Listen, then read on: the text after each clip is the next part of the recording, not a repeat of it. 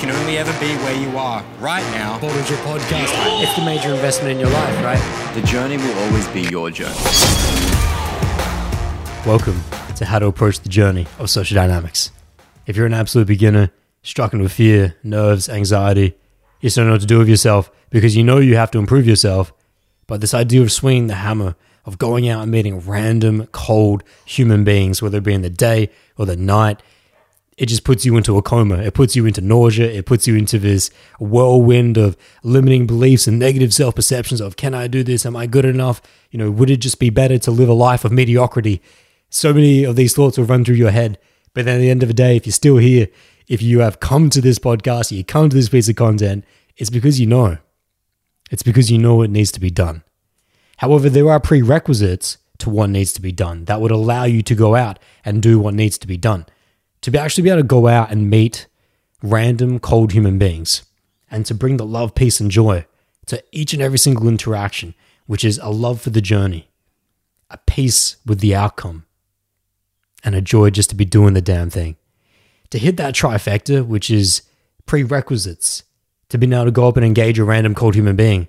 If you're going to be coming to me, if you're going to be listening to my content, I don't want anyone engaging cold social dynamics if you can't bring love, peace, and joy to every interaction you got to have those. But at the same time, a lot of beginners and a part of this podcast, probably actually the main part of this podcast, is that this is actually just a one to one with one of my clients who's currently struggling with harmonizing the love, peace, and joy I just described, harmonizing the excitement to swing the hammer, the excitement to get after his own self development in learning how to meet random cold human beings, and in doing so, gain a full illumination of who he is and to improve himself beyond that and to evolve beyond, dive deeper. There's that, but then there's the nerves anxiety, there's the pressure, the overwhelming pressure that comes along with this, the all encompassing pressure that I describe, which is why it's the fire of immensity, which is why this particular modality of improving yourself, in my mind, is number one above all else. You know, not shitting on solo travel, martial arts, or cold plunging, or anything very difficult in this life but I haven't found anything yet as of 27 years old, almost 28, that rivals cold social dynamics in terms of the illumination of who you truly are. It's pressure from all sides, is the way I describe it. When you fuck up, you know. It's because you're interacting with another human being and they'll let you know. They can't not let you know. So, anyways, putting that to the side, I've got a client right now who's really struggling with finding that excitement, that that joy, and that love to actually just be doing it. There's a couple WhatsApp messages I want to read out for you guys uh, between him and I. However, just getting back to the intro of this podcast here, a lot of people come back before we'll get into that deeper stuff. That's kind of like a bit of a honey dick for a little bit later on the podcast. Listen, guys, uh, we are doing a BDP today, which is the first time in a really long time, probably in a half a year or so, and probably maybe even longer. Probably not even since COVID first started did we do a BDP. You know, we've been doing the social Q and A lives. So this is not a live session. This is just me on a Wednesday afternoon, just really making this content for my clients. But I think a lot of you will get something from this as well. A lot of you come into the journey, and a lot of us come into the journey of social dynamics because of the point of inadequacy. Very few people come in as a result of a positive mindset that they're already in a good place and that they just want to get better.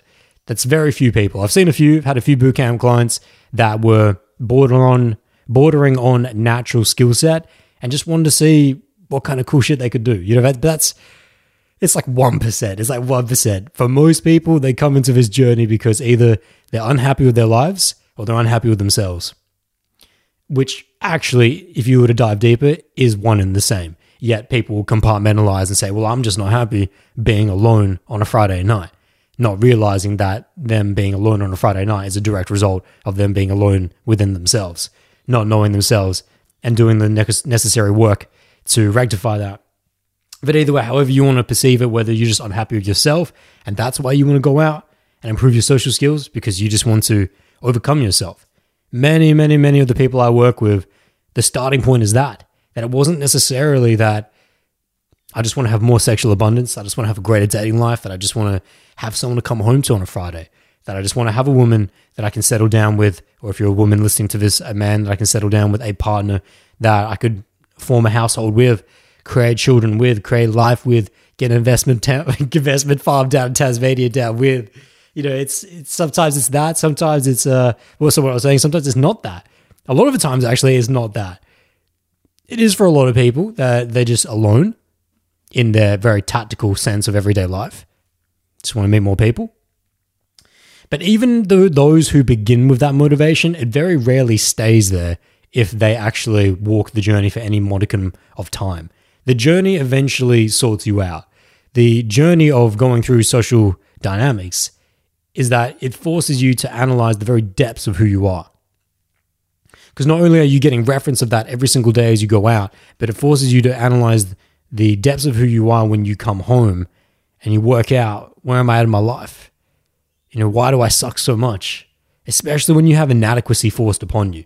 Very few people seek out inadequacy in their lives. But when it's forced upon you, even though you sort out a process that was going to do that thing, no one's really ready for it. By the way, guys, um, I do apologize for that dog if it's really loud. It's very loud for me, but this mic is pretty good at blocking out other sounds. I'm sure you can probably hear that. But whatever, we're deep in it now. We're going now. So, where was I on that tangent? Well, I don't. Sorry, I have no idea. I just dropped that tangent. We'll get back on it in a second. But, anyways, what I was going on there in this little intro part here is that oh, the forcing of inadequacy. That's right. That we seek out this process because in our minds, it's like, yeah, got to get better, got to get stronger, got to get more confident, build a frame, learn to be direct, congruent, authentic, learn to be able to interact with a member of the opposite gender, with a member of the opposite gender. That's what I'm looking for and that yeah, I just want to enjoy the best of his life. And you go out and you have these positive motivations and these goals in mind, but then you just get hit in the face.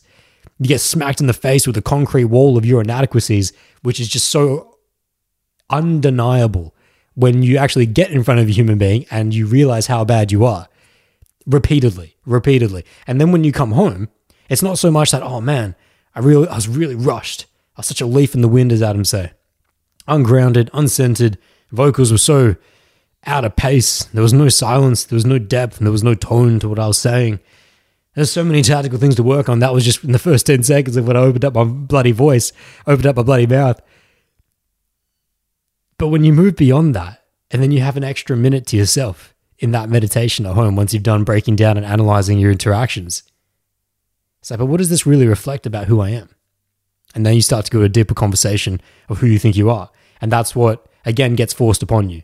Not that you ever really asked for it. Very few people ask for it. And I think that's where I actually started off this main subject or just the intro of this podcast, how we're going to approach social dynamics. I want to go through a I want to go through some very tactical things. I'll keep it as tactical at the beginning uh, in terms of just generalities of how I wish an absolute beginner would start his journey. We'll probably take a 19 uh, year old hypothetical We'll probably take someone who's young, and then the, the rest of you can just reverse yourself, reverse engineer your current life situation to that model, and how I would best set someone up for the mentalities.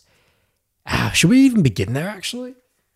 Should we begin? I'm just getting on board. Should we begin there? Or should we begin with my client's messages?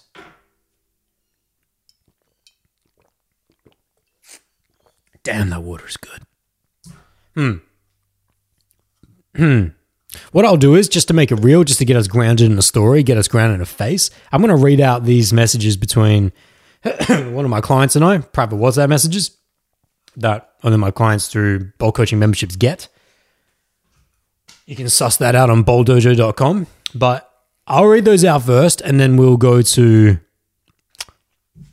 and then we'll go to the hypothetical. I reckon because I think the hypothetical will help him out as well, help him reverse engineer chopped up. One sec. Okay, so okay, I'm gonna give you guys a bit of back context on this uh, gentleman. This gentleman is young twenties, early twenties. He is in Australia, a major metropolitan city. Won't say what city, and he is of an Asian Australasian background. That's what I'll say. So to give you a bit of pre-context where what this came in result to, he had done a 30-day challenge of overcoming himself, which was not focused on social dynamics. It was just to go out every single day for 30 days in a row, meet five people, direct intent interactions, but there was no focus on social skills whatsoever. Uh, the backstory of him is actually quite long, so I won't get into it. But he, he succeeded in that, failed at first, then succeeded, then succeeded on a second attempt, then is now gone into his first 30 day challenge of social dynamics, which is now targeted on analyzation of his social skill set. We need to get minimum five interactions each day direct, however, optimally 10, so that we can really start to get a good look at your social skill set and also because we had some information, some data from before as to what he's not good at. Uh, we can start to work on some social skills as well, although that's not actually the purpose of the 30 day challenge. The purpose of a 30 day challenge of social dynamics is just to analyze your social skill set, to get a good idea of what's positive in my interactions, what am I doing well, but then most importantly, what do I need to improve? And then you go into action blocks after that that would target very specifically those issues found within the 30 day challenge. So he he was eight days in to the social dynamics challenge, his first one, 30 day challenge. However, on day eight, he overwhelmed himself with the pressure to nail a certain skill set, a qualification specifically, and doing qualification five times in a row, and then addressing the giant panda in the room, if which is just a yeah, we're gonna get a tangent here. Addressing the giant panda in the room is just what happens when you're standing in front of someone in qualification and you've given them at least a minute, two minutes, five threads at the maximum, three to five threads of qualification, disconnected though. So they didn't connect on any of them. Yet they're still standing there with you. And there's a giant panda in the room, which is you, they're clearly not engaging in the interaction, yet they're still standing here. So this is what I call addressing the giant panda in the room. It's basically calling it out for what it is. Listen, Jenna, I just get the idea that you're not feeling this right now. Is there any particular reason why? You have to eventually just, the interaction is going nowhere. There's no energy being given back to you. Yet, what most beginners get confused on with addressing the giant panda in the room is that they do it way too early or they just bail. They don't give it enough time. They give up after one qualification thread or uh, two attempts, maybe. Uh, so, anyways, anyways, anyways, that's one thing he's working on right now. However, he was fine for the first seven days of the 30 day challenge, yet on day eight, he just decided to place this ungodly amount of pressure on himself to nail qualification, even though it was never something I instructed. Uh, never for my clients, or not, I wouldn't say never, never for beginning clients who are in a 30 day challenge. Action blocks are different. But in a 30 day challenge, it's intended that you will suck. It's intended that you will suck, and it's intended that, and understood that you're not going to do well at this, even though you may be, we may have some idea of what you do need to work on. It's primarily just an analysis period. So, but but due to a subconscious overwhelming and build up of emotional pressure, he found a way out, which was he bombed himself out that day by placing out that much pressure, didn't do his interactions, and so had to restart the challenge. That brings you up to speed. That brings you up to speed to where we are now. And I've got to get my phone back up in a second and read those messages. But he wanted to restart as soon as possible, which is very unnatural. I've had a, just recently in the last month, had a lot of clients who were either coming off long breaks or who'd come off a semi finished challenge and had to restart a challenge. Both examples. And they just want to restart as soon as possible. A lot of times, is the motivation is because they just want to forget about the past failure. They just want to move on from it. They just want to get back on the horse, so to speak, and just just keep moving forward type thing. It's really male mindset. I like it. I like it in theory. However, I always say this, which is that not so fast. Not so quickly, my friend. We should not be so quick to restart without analyzing why we failed in the past. I will not have you or not have anyone going out repeating the same actions that lead to the same results, defining you as insane. We need to understand and get a it much it's much better to take 2 weeks extra off just to have time and meditation with yourself to reflect on why I failed for my client here, call him X, why he failed on day 8, why he placed all that emotional and uh and undue pressure on himself to complete a skill set that was never expected of him. You know, he, he needs to take time to figure that out for himself. And I would never have someone restart so quickly. It's uh, it's foolish. It's foolish because you'll likely just fail again even faster.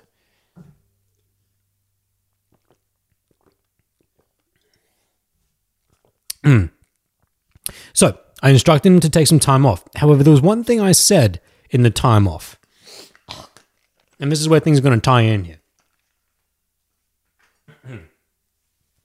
This is just something that I, uh, that of course I'm going to say to all my clients, actually, regardless of who they are and regardless of what just happened, which is that you'll know. I said, take your time off. You don't need to restart so quick. At least take another minimum one week off. Come to understand what happened in the previous eight days and the previous seven days and why you failed. But then, this is how you know.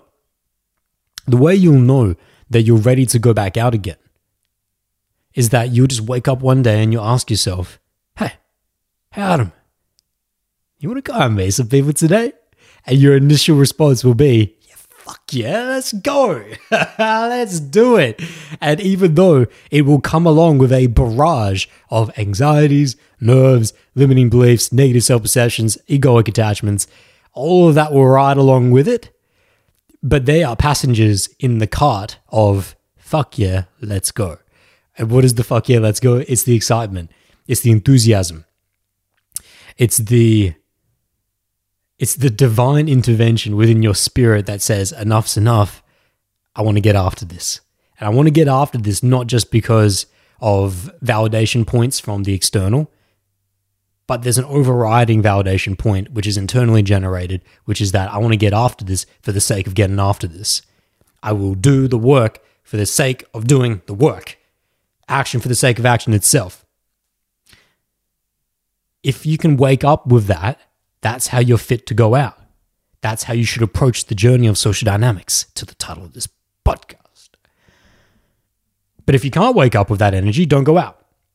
Just keep asking the question every day until you get a fuck yeah, let's go, and you get that excitement, that energy. It doesn't have to be those words, but it's that energy.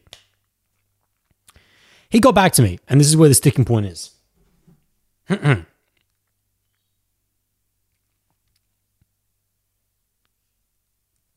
is the message he sent me on WhatsApp. Hey, Adam. Hey, Adam.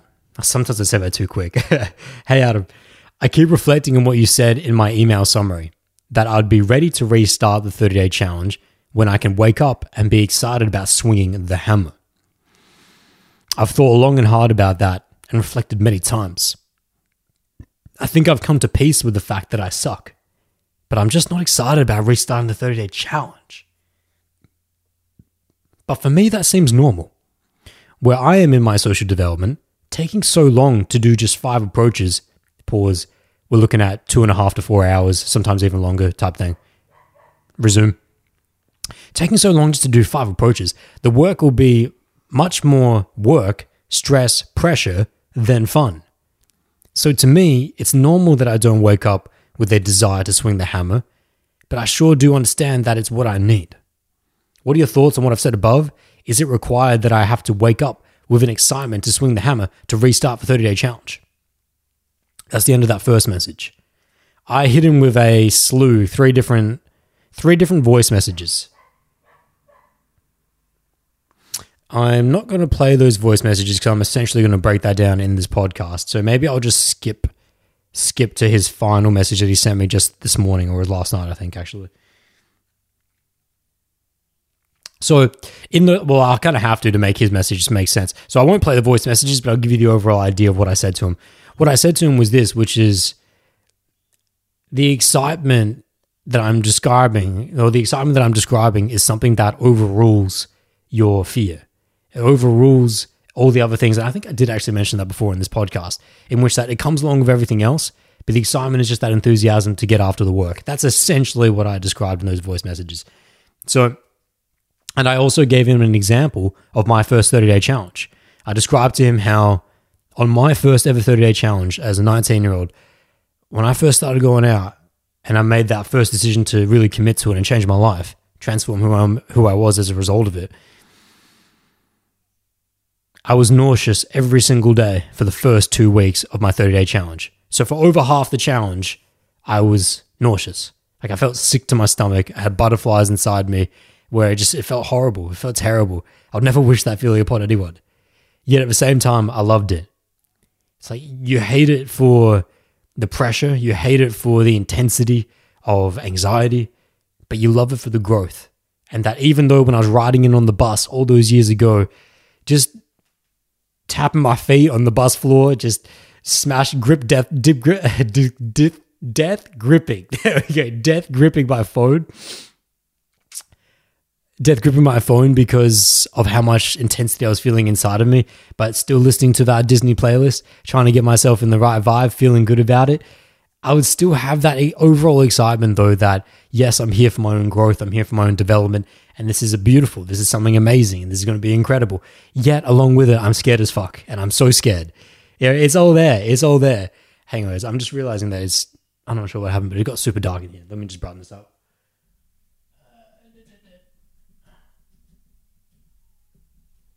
Go. All right, thanks for that. So so I described that to him, and so that's how it felt for the first two weeks for me. It's like there was always a love for the process. There was always an excitement for the process, regardless of all the other shit that came along with it. So I described that in those voice messages that I responded to his initial message with, and then he responded this to me last night, actually. Thanks, Adam. You summed it up very nicely. Your mentioning of the excitement towards the journey was very interesting. Upon reflection, for me, I'm not quite sure whether I'm there at the excitement stage. But what motivates me is the desire to not remain who I am in 10 years' time. That I'll live life, get complacent, and by the end of it, have regrets because I didn't grow into the person I wish to be. With that, there is appreciation of the journey, of what I have to go through, of what I have to suffer to get it. And there's a peace to knowing that I'm doing what I'm meant to be doing but it's not a jumping joy or excitement. Is that enough to begin the 30 day challenge? Also, in a side tangent, how do you keep the light when surrounded by pressure of approaching? Looking back, this is one of my mistakes. I often brought the dark cloud to the approaches I was doing because I was lost I lost the light on the journey I was on. I sent him a response referencing a particular video and discussing a few other things. But that's where we'll return back to the normal podcast here now, and I'll start talking to you guys. So that gives you guys the context, and and part of this podcast, actually, at least here, just at the beginning, is I actually just want to address that. I, I want to address that here more specifically and deeper for him. So actually, we'll just get this back up for a sec. You know, when I listen to that message, X, and I listen to what you just said there about how that you just don't want to get complacent and that you don't want to have regrets and you want to grow into the person that you wish to be, and that there is an appreciation of the journey. That's what I describe as reverence. That is a deep reverence for the journey itself, which is respect. You're respecting the journey. You're you're honoring the journey for what it is and for all the pain that's involved in it. However, that's what you need to wake up with and what you need to come home with. The reverence is what you wake up with, and that's what gets you out of the house and when you come home battered, beaten and battered by the absolute pain of your inadequacies of interacting with other cold human beings, particularly the beginning of the journey, when you've been beaten and battered down by that and you get home and you just crawl into your bed after breaking down your interactions, but you crawl into your bed and you think about that again and go, but this is what I need to be doing because this is for my growth. This is for my journey. This is what I need. And in the wise words of Mike Tyson, I do what I hate to do but I do it like I love it. That's discipline. That's what you go to sleep with. You wake up with that, you go to sleep with that. That's your deep philosophical, that's your deep macro, that's your deep why. That's the thing that, that's the oil that you're burning on. However, that's got nothing to do with how you interact with people in the tactical moment. You can have deep reverence for the journey, but what are we what is the journey entail? Interacting with other human beings. It is the modality with which it is the hammer. The hammer you are swinging is not going out and observing people, it's interacting with people. Not observing people, but interacting with people. And what interacting with people means is that it's not just you. You know, you, if you were just going to go out and just observe human beings and observe human behavior, yeah, you could have that deep reverence all, all day. But then, well, it's not even a journey. Like that's just just silly. But can you imagine someone going, no, no, no, no that's probably why it is so silly. Because I'm sure there is someone out there. I think I've probably even met someone who goes, I think I'll start my journey just by watching people to begin with.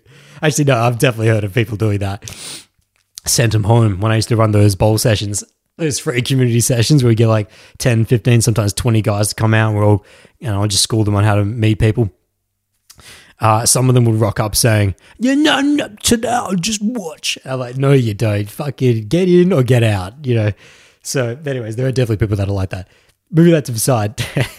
We've got some stories to tell you today. I want to talk about the pizza guy as well. Don't, guys, well, this is not a live session. I'm so used to saying, guys, don't let me forget. I'm just going to remember it. We're going to talk about the pizza guy for sure. It's a great story. Uh, I was to say, oh, the tactical moment, being in there, interacting with people. You're interacting with someone. So, X, what I like about your message is the deep respect and the deep reverence for the journey itself. However, that does not serve you in interacting with other people, not in the moment, not in the tactical moment. What serves you in interacting with people in the tactical moment is the excitement and the love, the fun loving joy. That you are just so joyous to be doing the damn thing that, of course, you're going to bring fun, that you're going to bring love, and that it will be nothing but love, peace, and joy. Yeah, love for the journey, peace for the outcome, joy to be doing the damn thing. It's like those three things, particularly the third key there, that when you're interacting with people and despite all of your anxiety, your nerves, despite all your limiting beliefs and all the things that you're dealing with inside of your mind that are going haywire and there's just so many red alarm bells going off, despite all of that, you put all that to the side. When you see someone and you see an attractive woman and you go up to her, it can't be anything but fun loving joy. It can't be anything but light. It can't be anything but just the joy to be doing it. Because if it's not that, you're not fit to go out. And for those of you that think you can't simultaneously balance those two things, you're wrong. You're wrong. In fact, if anything, it is the prerequisite. I will not have someone going out who can't do that. You know, it's a given. It's an absolute given that you're all going to have, if you're a beginner of journey of social dynamics, you're all going to go out with a host of nerves, anxieties, limiting beliefs, etc., etc. But the people that succeed are the ones that can hold those while also holding, but I'm, I'm fucking loving it anyway. I'm here for the journey anyway. I'm here because I'm excited anyway, because I'm enthusiastic about getting after it. And one of the examples that I gave X in his message was this Don't get so caught up on a rudimentary understanding or definition of the word excitement. You know, I feel like he's getting too literal and too, not even just too literal, he's getting too rudimentary. That's the word, too rudimentary, too basic on what excitement means. You know, he's because he also mentioned his message there jumping for joy slash excitement. So that gives me an idea of what he thinks excitement is. And I've actually had to get him to clarify what he thinks excitement is.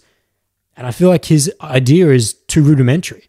That I'm not saying you have to be like a kid literally on Christmas morning, while I often was. I'm not saying that you have to be faking this intense, this intense energy energy is probably the best word. That's just like a giant bright smile that's just popping eyes and you're just bouncing off the walls and that's what excitement is. And it's like you got a fucking lollipop in each hand. You know, I feel like X, that is the rudimentary understanding of what you're boxing excitement into and that's what you're misplacing here.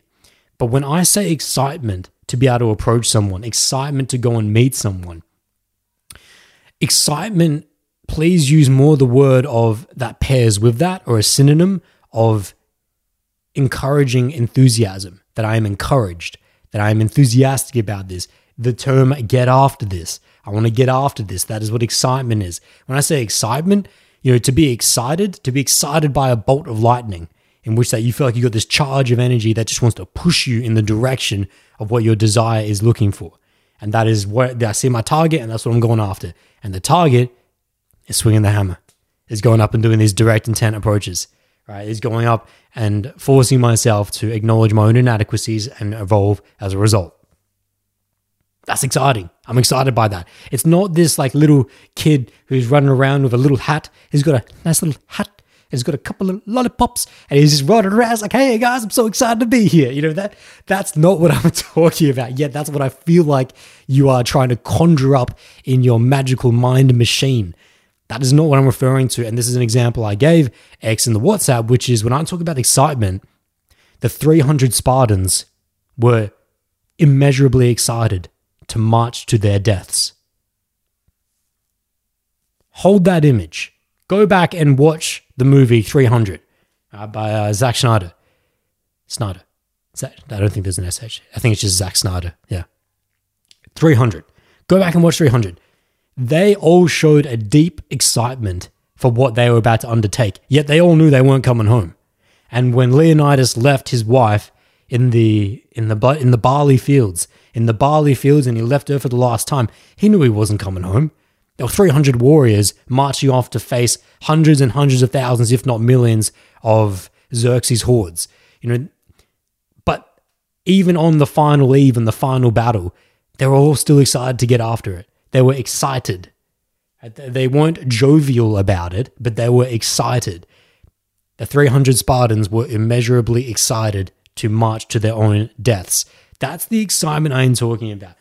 Not that you're going to be dying anytime soon. The journey of social, social cold dy- dynamics, cold social dynamics, you're not going to be dying. But not nor would I want you to approach it. So yeah, for hard cases, a hard case would take that analogy too far. So what are you saying, Adam? That we're marching into death? No, no, no, no, no. I'm talking about the energy that those Spartans had. They're all smiling. They're smiling on the way to death. You know, that's if you could just regress the word death in our example here, just don't get so hard case with it and just go, okay, what does that mean in the in our example? What that means is that when I'm hitting up the bus, when I'm hitting up the train, or when I'm walking, stepping out of the office, and I've got to go hit these interactions because I'm on this challenge, I'm in this journey, and this is such a micro fucking cosm of the journey. If you're just doing a 30 day challenge right now, if you're doing a 30 day challenge, you're at the beginning. That's a analysis period. You've got years and years of work to do after that, depending on how hard case you are. Minimum a year. For those of you that are like uh, in the last social Q&A live that I did, well, I can't remember the title of it, but I described but it, basically I went through the the scale of social skill set from zero to 10, zero being the hard case of all hard cases, 10 being the natural of all naturals, five being the plane in the middle. Basically, from socially incompetent, socially competent to socially unconsciously competent at the top end. If, if you're somewhere between five to seven and even a little bit higher, yeah, you're still going to have a year's worth of work to really cement yourself in conscious competence of cold social dynamics. Very few, you got to be an absolute natural to get it done any faster than that. So you've got a lot of work to do. Such a microcosm is what I was getting into. But if you can just approach it with this excitement of that, I've got so much work to do. Let's get after it. Like that's the excitement. And I just wanted to really drill into that word there and really pick out the, if not the etymology, just the definition of what I'm talking about when I say excitement for the journey. Not talking about lollipops, not talking about lollipops in two hands. I am talking about a get up and go, get after it type love the the jovial excitement, the lollipop and two hand excitement does come. You stay in the journey long enough, and actually, I'll add an extra nuance to that. You stay in the journey long enough while simultaneously improving. If you stay on the journey yet compete and and continue to improve, you will reach a stage in which that it's nothing but fun. That the the idea of this being a arduous, intense, overwhelming, pressurized experience just it doesn't make sense. Like that doesn't make sense. The way that my client feels right now to me on a subconscious, deeply embodied venal level doesn't make sense. It's like, how could someone ever view the journey of going out and meeting people as anything but love, peace, and joy, as anything but exciting and fun and lollipops? It is straight lollipops. But that's Adam speaking to him and you guys from a point of unconscious competence going full circle in the scale of social skill set as sure as hell, if you were to rewind back to 19 year old Adam, who was unconsciously incompetent, he would he would look at me in this room right now and just he would be dumbfounded. He would be eye blinded. He would not understand what I'm saying and say, You're fucking off your rocker. And he would ask me to prove it, and then I'd take him out, and he would see how much fun I would have, and then he'd go, "Okay, I can see I was wrong, yet I still don't understand it. Please show me the way." And I'd say, "Okay, get on your bike. You got a few years though." It's going to take you a lot of fucking work to get to the place of seeing random cold human beings and to interact with random cold human beings. To see that process as something as genuinely a positive experience and nothing but on all accounts where there is no longer any negative connotations with it whatsoever. That's a lot of work. That's a lot of work. But it's so much fun and even just me saying that gets me excited about how much work that is. And there again is that word excitement. There again. So, So let's just take a pause here and just step it back out because this podcast is not just, I mean, it is for my client. I did want to really drill into him what I meant about excitement. I want to get to, I want to get to when you get to that place. We'll get to that in a second. How to know that you're ready to go and restart that challenge. I'll just tie that up as a little summary point. But then I also want to step back out and just take a hypothetical 19 year old version of myself or rewind back to then or having a 19 year old son and say, these are the mindsets you need. These are the actions you need to approach the journey of social dynamics. I'd like to make this podcast quite macro at a certain point and just address, because I feel like that'll bring a lot of value to everyone. Especially if you've come to listen to this or watch this podcast, if you're watching on YouTube, or shout out to those of you listening, not in post because this is not live, but listening to it on the Bowl Dojo podcast. By the way, guys, I would just take a moment here just to say uh, if you are enjoying it on YouTube, drop a thumbs up down below. Drop me a comment with any uh, feedback, any stories, any big bigs, any big truths you might be having. Uh, particularly on the YouTube video, I always come back and look at them, and as always, much appreciated. And by the way, if you're not following me on Instagram, at ooitang1, double O I Tang1, get there if you're not. Okay, so, oh, and also make sure you signed up to the weekly email newsletter. It's free, bowldojo.com, bolsip that's how I stay communicated with you guys and update you on what's going on in the world and in this universe. So make sure you signed up there. Important shit goes out there every Friday. Okay. So, so if X was listening to this podcast, I know he is, well, he better be. I'm sure that he is. If you've listened to everything I just said about what it means to be excited about the journey and to be able to march towards your own growth, that's that's really what I meant in the 300 example. They were, if you just take out the word death, marching to their deaths, they're marching to their own growth. They were marching to their own satori and to their own enlightenment. That's what we're looking at here. But when you come to it, yes, now we're going to get very tactical. That's the that's where it's all sprang from. You have your reverence. You have your reverence for the journey, which is respecting the fact that I'm a piece of shit now. But if I do the work that I hate, but I'll do as Mike Tyson said, do it like I love it. Then if I can harmonize that with also when I'm actually in the real world, when I'm actually in the club, and I actually see that girl standing there with her friends, and I actually know that I have to go up to her, can I actually bring some positivity with the light, with the love, peace, and joy? You can only do that if you actually have a genuine love for swinging the hammer itself.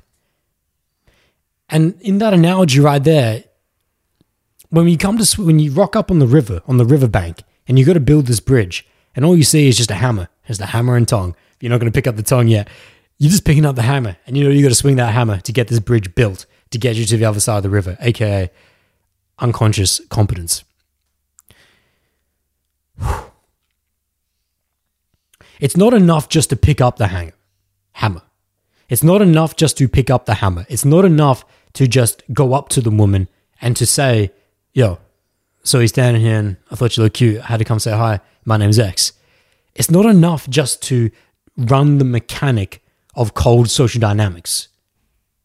There has to be the enthusiasm and excitement underneath it that says that I want to bring the best of myself and make sure you enjoy the best of a human experience possible.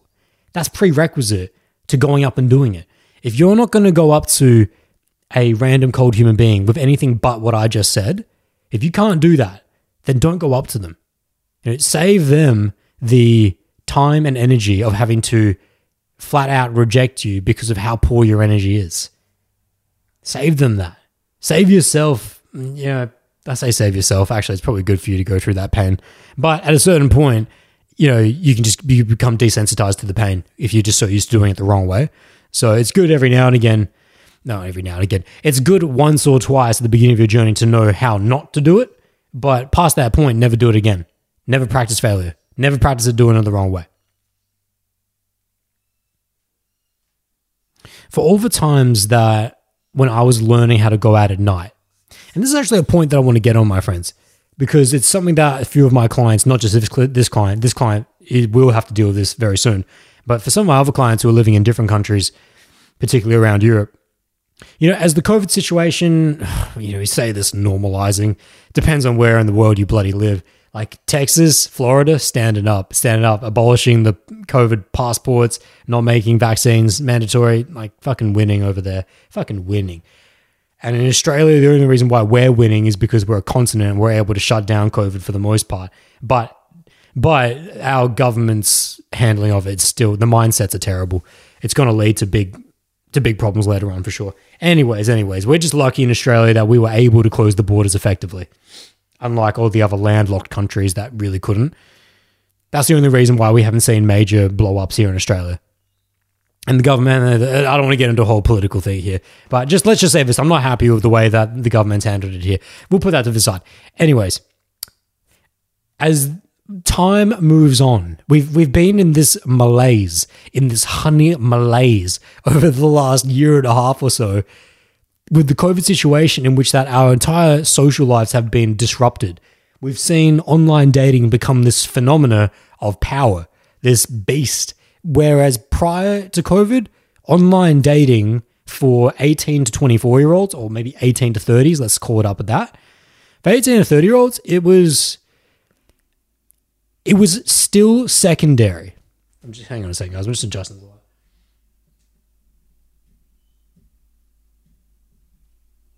It was still secondary. And what I mean still secondary is that prior to COVID, most people still preferred to go out to a club or a bar and then get jig, right? Let their goose get loose and find themselves around the mango tree. That was what. yeah, you guys get some visuals here. get some visuals. So, you know, people still preferred that, and for the most of our human lives prior to COVID, going out and meeting people in real life was still the primary. It was online dating was still definitely had its uh, had its chops. It's definitely had it had its teeth within our sphere of meeting people, but it was never primary because we always had the option. And if I'm just thinking about some of my girlfriends, they always had the option to say, "Hey, girls, girls, yeah, the girls, right, yeah, the girls." To go out on Friday or Saturday night and go and, and inevitably they'll know they'll meet someone that night. Is it going to be up to standard? We don't know, you know, but there's going to be a lot of guys that are going to try and hit them up regardless of whether they're practicing social dynamics or not. Just guys who just got a bit of liquid courage. They could be a attractive girl could be quite sure that prior to COVID, Friday, Saturday night that she goes out, she's going to get hit up minimum 20, you know, 20 times at least, depending on how long she's out for, depending on where she goes to. Obviously, depending on how attractive she is as well. But but you know, like, but even then, like it's you don't have to be a supermodel to go out and have a, a guy want to come up and meet you, especially if he's uh, on the liquid courage as well. So, so there was always primary to go and meet people in real life. However, with the advent of COVID, where all of our opportunity to do that got restricted and slain, the Tinder, Bumble, Hinge is dead. Basically, Hinge is like I ch- I don't use Hinge at all, but but I checked in with it like the other day. I hadn't used it in months, and I'm like, this is just rubbish. This app is rubbish. So Hinge got, I think Hinge is like dead in the water.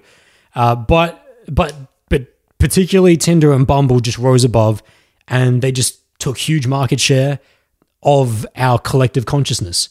The online dating apps took huge market share of our collective consciousness because that's all we had time to do. We weren't allowed to go out and do other things. We couldn't go out to the bars and the clubs and meet people and definitely not for those who are more niche and going out and meeting people in the street in the middle of the day, which is niche of niche.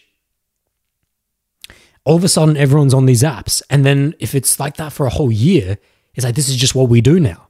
This is just how we meet people now, is that we open up the app and we swipe. Do some messaging and we swipe. Go out some dates. Yeah. It's like, it's a expedited. It's UPS fast track. It's Australia Post Express, right? That's what da- online dating is. It short circuits the initial opening of an interaction, which is actually a more than 50% of an interaction in terms of its weight. You know, the way you begin an interaction, the way it starts, holds so much weight compared to the middle. Has a lot of weight at the end as well in terms of how an interaction initial interaction closes, but the open has a lot of weight. It's a very short portion, but it's got a lot of weight. You know, you demonstrate a lot of your social skill set within the first 10 seconds. Mm, that's gone. that's gone because of uh, online dating. Online dating doesn't have that. So, because you two mutually have swiped on each other. So, where are we going with this? let me get back on track here. Otherwise, I'm just going to go to a huge offline dating rant and it's going to turn to a different podcast. Hey, that's the Potto, motherfucker. that's the Potto. We got tangents. So, oh, right. Going out at night. That's why I brought this up. So, but now that if you're in a country like Australia where going out at night's now an option, you can go out at night. If you're in other countries that are starting to loosen up, starting to get their beaks wet, the remembering of what it means to primarily meet people in real life, particularly at night, which has always been the favored interaction playing grounds for all human beings, past the point of rooms. Once rooms were invented and you could get alcohol in them, we got a room, you got alcohol. I'm gonna meet someone. Right? Let's meet people here. That's that's primarily what rooms were invented for. Listen, guys, rooms they have one purpose. It's to fuck. That's it. That's listen. The only purpose, the only reason why why we erect walls is so that we can have a more comfortable space to procreate. That's the only reason. Forget about anything else. Yeah, you keep your TV here, you keep your fucking plants here, but it's primarily because we need a safe environment to be able to procreate. That's why we need rooms. And so we've just made very elaborate rooms. We've gone through our lives and we've, we've chalked them up. We've fucking frilled them up. We've got lights, you've got heated pads, you got bouncers at the front, you've got girls that uh, have tattoos and eye rings around their eyelids that are checking you in at the door. But it's all still just to get you into this room to see if you could meet a partner that you would get sexually interacted with. It's really all there for. This is what nightclubs are for. This is what bars are for, is what I'm saying. Otherwise, no one would be going there. So it's we're not playing lawn balls, bro. we're not playing lawn balls. the reason why I love that is because I literally drove down the street the other day. Google Maps took me on an absolute run, and I was trying to get to this new barber, new barber shop. Shout out to Louise Fades uh, in Adelaide. Uh, and I drove past this absolute Olympic level competition of lawn bowls where people were just in their teams, they were in their suits, they were like 80 years old, but they were so fucking into it. I was like, this is lawn bowls. This if you're gonna do lawn bowls, this is lawn bowls. I wonder if those people are looking to fuck after. I don't know. But anyways, anyways, get, get back to it here. The reason why I brought up the whole diet thing is that for my client that we're talking about in this podcast and also several others who are around the world, there's a remembering that's going to happen. And it is starting to shift depending on where you live. That it's you got to wake back up and go, hang on a second. Tinder and Bumble had the collect the market share of my consciousness in terms of socializing for the last year and a half. But that's actually not how it's meant to be. It's actually not how it's ever been before this. It was for a very minute period of time, for a very focused, selected period of time in which that there was no other option. So we had to prioritize. And Adam said it was okay, but Adam, you said it was okay that we go and use the online apps. I know I did. I made whole podcasts on it. I made so much content on it when uh, the COVID situation hit because I even recognized it, and I had to change my behavior as well. And but the remembering is going to happen for each and every one of us at some stage, just depending on where you live. And that remembering is that, yes, going out and meeting people in the day. However, and this is where I we've got on so many tangents to get to this point. Oh, hold on a second. The post is here. Let me just sign for this package. Yeah, no worries, man. Yeah. Take care, bro.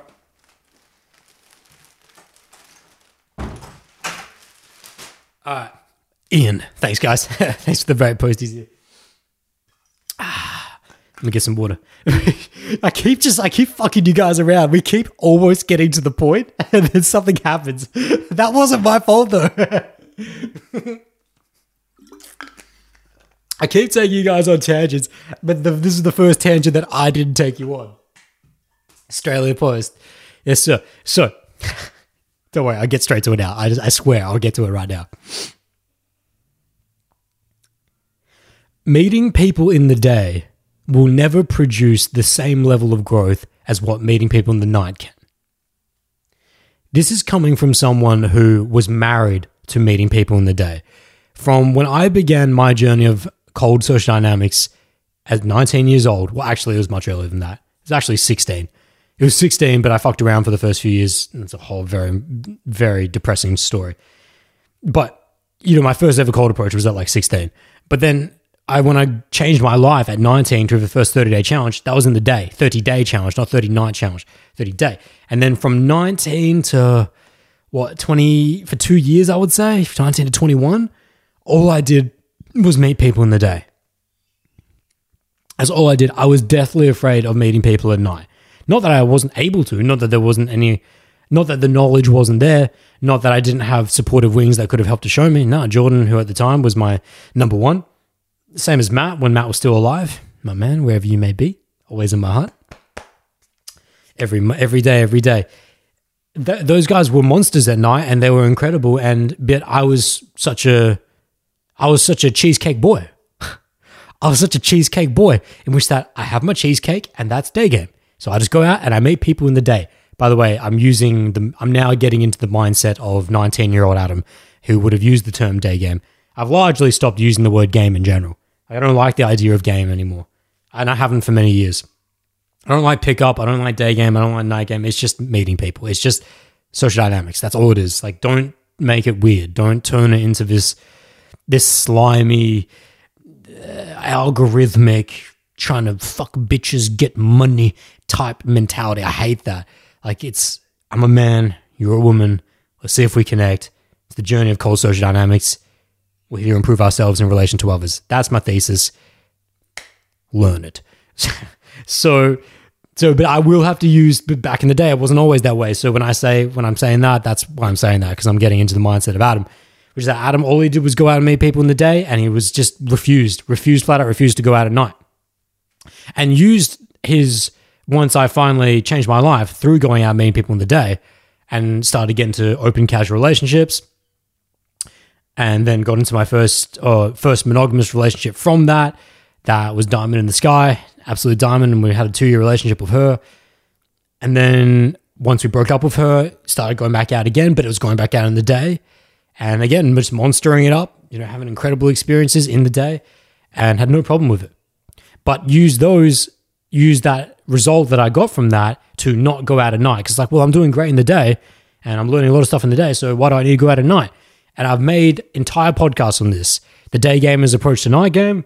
I think that's literally the title was years ago.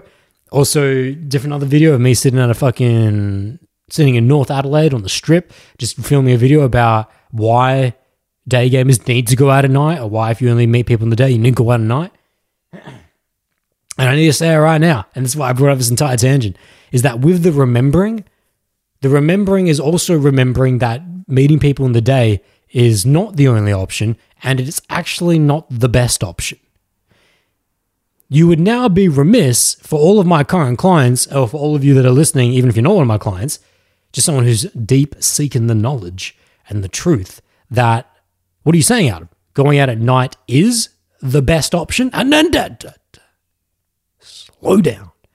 I said that going out at night will yield greater growth. It will just yield a greater reference of experience. The body of work you can complete in the night will always trump the body of work you complete in the day. I don't care what city you're in.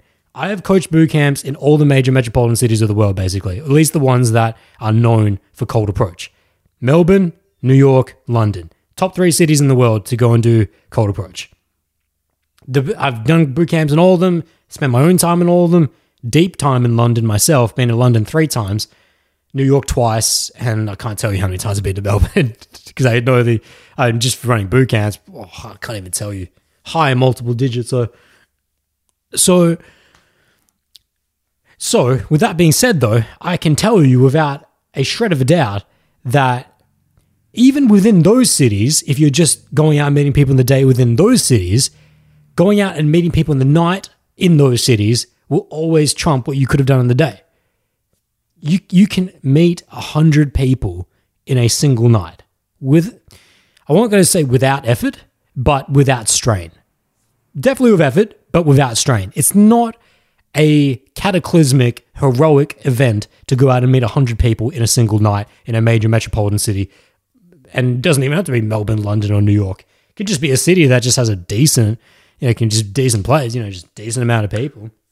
It's got some good turnover, you know, a good nightlife, you know it doesn't have to be like for example south beach miami You can meet 100 people in a night in South Beach, Miami, no worries.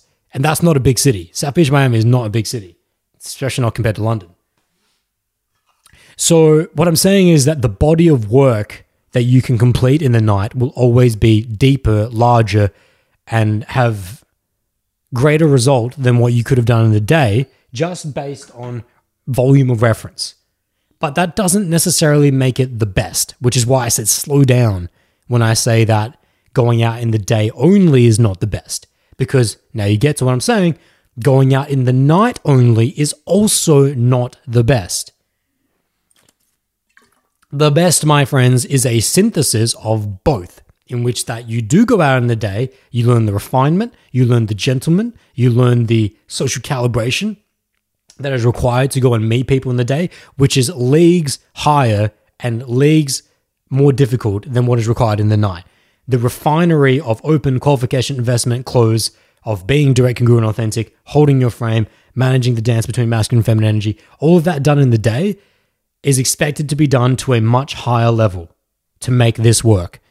In the night, to do, it's still required to do all the things that I just said, but on a much lower level. The minimum entry point is much lower. Why? Because of the distractions. Because you've got cocaine. Because you've got cocaine. Because you've got alcohol. Because you've got the pepperoni. You do have pepperoni. you do have pepperoni. You got the cocaine, you got the alcohol, and you got the pepperoni out at night. Whether you're at the pizza shop, oh, we got to talk about Pizza Guy, man. We've, man, I forgot about Pizza Guy. I'm having a lot of fun in this session. Even though this is not a live session, I feel like this is a live session. Shit. I love this shit too much. You know, whether you're at the club and you got a slice of pepperoni with uh with, with the girl that you the girl and her friends that you just met in the club and you're going down because you're going for eats, or you're dealing with people that are pinging off cocaine, or you got people that are just blind drunk, or you got the, the deafening music, the bright lights, the dark light, you know, the, dark lights, the dark rooms, whatever it is, it's a very distracting environment. So you can get away with a much lower, and actually, I wouldn't even say get away. It's not even get away. It's actually optimal to have a less refined skill set in the night. You've got to study this carefully from someone who bleeded, bleeded meeting people in the day. That that was just my thing. I was very, very good at it. Obviously, being a coach now, you have to be. But even before I was a coach, I was very, very good at it. Very comfortable. I loved it. I loved it to the end of time. And it's just it was a thing that I just I cut my teeth on. I cut my teeth on it, and my teeth were sharp. But that refinement, that gentlemanness, that you learn when you approach someone in the middle of a mall in a in a street that doesn't and not only does it not translate to the night it hurts you at night. Because in the night it's all about sub communication if you feel like if you think you're going to go out at night and you're going to rock up to an absolute dime piece who's up in the bar you're a diamond in the sky and you think you're going to suave and gentleman lay your way through to into a solidified interaction with her in which that she feels like, oh, this guy's fucking cool. He's attractive male. I want to spend the rest of the night with him. You know, you, you uh, chotto michigai, chotto machigai, you are a little mistaken there. Uh, but you got no, like it's it's an intense mistake to think that you're going to have legitimate conversation with people at night. Yeah, maybe at stages of the night if you progress out of the distracting venue, but even then, it's not what's asked for. People go out at night because they want to be fucking animals. Because they want to be animals. Because they are animals. Because in our collar stricken, in our collar stricken and collar restricted 21st society, in which that everyone pretends to be far more impressive than they are, they pretend to be far smarter than they are, they show up, they show up in a way in which that they are respectable. Listen, like, I'm not talking about the respecting of our spiritual essence. I'm talking about the respecting of thinking that you're a member of high society. You know, people want to attain this level of respect, of membership, of high society. But it's just all games. Because if you just put a drink in someone's hand and you shove them into a room of hot bodies, you got to see that go away. People pay readily, the same people that will espouse the philosophy of a respectable society during the day will then go out that night and smoke cocaine that will snort cocaine off a hooker's ass. Like you, It's it's such a dichotomy. It's such a contradiction between the two things. You see people that are like fucking accountants that are just pushing numbers all day just so they can go out on Friday or Saturday and get hammered. Yeah, I know. I, I know. You just see this and get it again, and to me, it would be much better just to live a far more congruent life the whole way through, instead of being these blackout ninjas, being these blackout madmen that are just looking to fucking rub the tug and stroke the camel once a week. Fucking loose that goose. So where was I going with this? So with the night, going out at night. So yeah, the day skill hurting the night. So this is where I wanted all this to begin with. This is where I wanted this to go with was for my clients and particularly for this one in this particular podcast. Going out and meeting people in the day is not the be all end all. It's certainly not the end all. It's definitely not the be all, and it's definitely not the end all. We're going to need to remember what it means to go back to go out at night and to meet people in the night. And I just I just wanted to bring this up because as we're talking about how to approach the journey of social dynamics, now we can really start to move this conversation in a slightly more targeted direction. Is that we we don't just swing let me take that analogy back. We swing the hammer, but the hammer has many faces to it. Ah, that's a good one. The hammer has many faces to it. The hammer is not one sided. The hammer is not one plane. The hammer has many planes to it. The hammer has the plane of meeting people in the day, has the plane of meeting people in the night, has the plane of indirect social circle, has the plane of indirect uh, fitness circle that has the plane of if you're at uni or you're at work and you have indirect situations where you can't be so explicitly direct. There's so many planes to the world of social dynamic. Has the family, has the business connections, has so many different connections. Swinging the hammer of social dynamics is not just you don't just while you swing the hammer, and you will need to swing the hammer until you gain mastery of one particular face. And mastery, in my mind, is just conscious competence at a minimum. True mastery is unconscious competence, and there's always going to be levels of mastery within that. You're never going to be done. But once you're unconsciously competent, it's like the difference. It's like splitting hairs. It's like you you never know. You ne- to tell the difference between two guys that are both unconsciously competent in social dynamics is like you can't. It'd be it's just apples and oranges at that point. You know, some some might favor a situation more than the other, but in general, they just they're both they know what they're doing. They know what they're doing, and they no longer have to think about it. Unconsciously competent. So yeah, so now we're moving this conversation in a slightly different direction, approaching the journey of social dynamics, and that's where there. Now I'm getting now. Now we're back on. Now we're back on. hypothetical, hypothetical 19 year old. How I would want him to approach the journey of social dynamics. Don't get deeply embedded or rooted within doing things one way.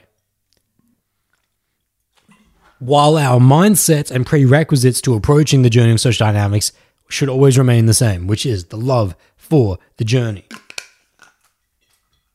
Love for the journey, peace with the outcome, joy for doing the damn thing. That's our prerequisites for engaging the process of cold social dynamics, and really just for the process of anything in life.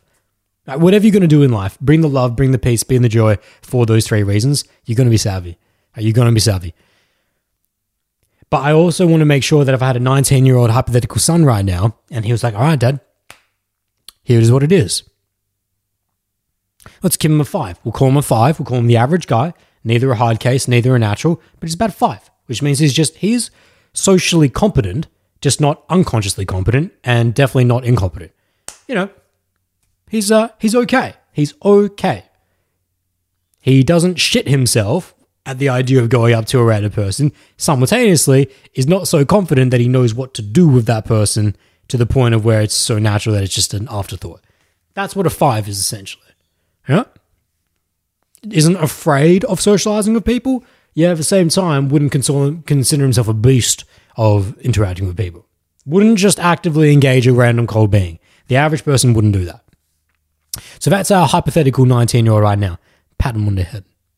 Let's call him, uh, I was going to call him Jeffrey, but there's no way I'll call my son Jeffrey. So uh, I'm not, I was going to call him what I actually want to call him, but that's not going to make sense for this podcast. Let's just call him, uh, nah, it doesn't make sense. I'll call him Son. We just call him Son. So, Son Goku? Nah, I just call him Son. So, if he's coming to me saying that, listen, Dad, I've just got out of high school, you know, I'm 19, I've been in my gap year. I've taken a gap year uh, because you know I've got my prerequisites going to uni. I'm going in uni next year. I'm going to uni next year, but I've got my gap year right now. I see you've been living this life, and I see you, you spent your entire life dedicated to guiding people in their journeys of self cultivation, particularly swinging the hammer of social dynamics, but largely just developing total temple development, purpose, physical, mental, social development. I've seen these things, but I'm particularly interested in one aspect of that total temple development, which is the social side of it particularly the romantic side of it, while I definitely need to improve my relationship with our mum and with uh, other people and family and you know, business, da, da, da, is the romantic that I'm really getting after right here. I say, cool. Okay. Okay. We always ask why. If he's starting off on the journey, why? Before I even give him micro tactics as to how he should approach his journey of social dynamics, I need to understand what's going on in his mind as to why he needs to do this. And if he was to come at me and say, "Well, you know, you know me, Dad. I've had a few, I've had a few girlfriends through high school, but to be honest, they were uh, it was kind of just puppy dog love. They didn't last very long. They were only like three, six months. You know, there was that one girl, Jenna, but and that was cool. But it, but I'm just not. I just I'm, school's over now. Those relationships came through school. They were kind of given to me. You know, we saw each other every day it was easy to create those relationships. But now what I'm realizing is that it's actually not very easy to create relationships now that I'm out of high school. I need to learn how to do this. Okay. You've been very uh you've been very cold with me, son. Now tell me the real reason. Not that I'm saying that you're lying, but now tell me really why you wouldn't do this. Okay. Okay. I don't want to be alone on Friday night. Currently, I'm alone on Friday night. The pizza's good. Fucking Call of Duty's good but I don't want to be alone on Friday night. That's the one I was looking for. Okay, good. So, so, so, so, so, so, so. If we understand his macro intent, his macro understanding for why, don't impress him too hard of it. But the first thing I'll say is, now, son, now that you got that, what I need you to do is open up a journal, get your Evernote out, open up a new note, social dynamics, 30 day challenge. First line, intent. Why am I doing this? Pop that in. Always remind yourself of that. Look at that before every single session, every single day, every morning, every night look at it. Remind yourself why that you're doing this. Because the process that you've asked me to instruct you on is will require no less than all of you. No less than all of you. And if you think, yeah, you're going to be able to go out for 30 days in a row without remembering why, you'll fail in day three. You'll, you'll fail even before that, probably, actually. Probably wouldn't go out for a second day. So make sure you know why, make sure you remember why. If, by the way, guys, just taking a pause in this podcast for a second from this analogy, if he had said anything that wasn't intrinsically or internally motivated, I wouldn't have. I would have stopped it there. I wouldn't have even gone into what we're about to go into. If he had said, "Ah, oh, I just want to get laid," ah, just want to get that sweet pussy, right? That wet ass pussy, dad. That's what I want to get. I'll be like, eh, not for you, not for you. Go to go to a prostitute, go to a hooker. That's what that's for. Uh, if if you just want to transact externally on other human beings, this process is not for you. Not only because of how disrespectful that is to the women you'll be interacting with, but most prime, but also because simultaneously alongside with that, because of how destructive that is to you. Not only is it disrespectful to the other person, but it's so destructive to you. You know, I w- I wouldn't have uh, my own kin operating with such a mentality. Not, not a chance. So, not that I think that it's unlikely that my own kin would even come up with that mentality anyway. You know, that's a real hard case mentality. But you know, I'd make sure I would have poisoned that weed long ago if I even saw the signs of it. Just by showing him his own inadequacies, really. That's how I would poison that weed. Just take him out and force him to meet people anyway. Uh,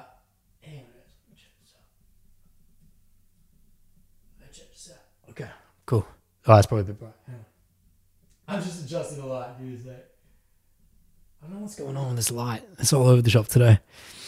It's actually outside. It's just that it's cloudy but it's sunny. So, anyways, moving on.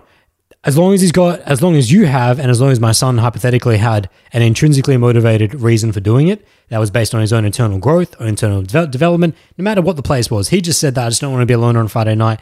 And then I'll say, okay, that's enough. That's enough for now. All right. We will work more as we go through your development.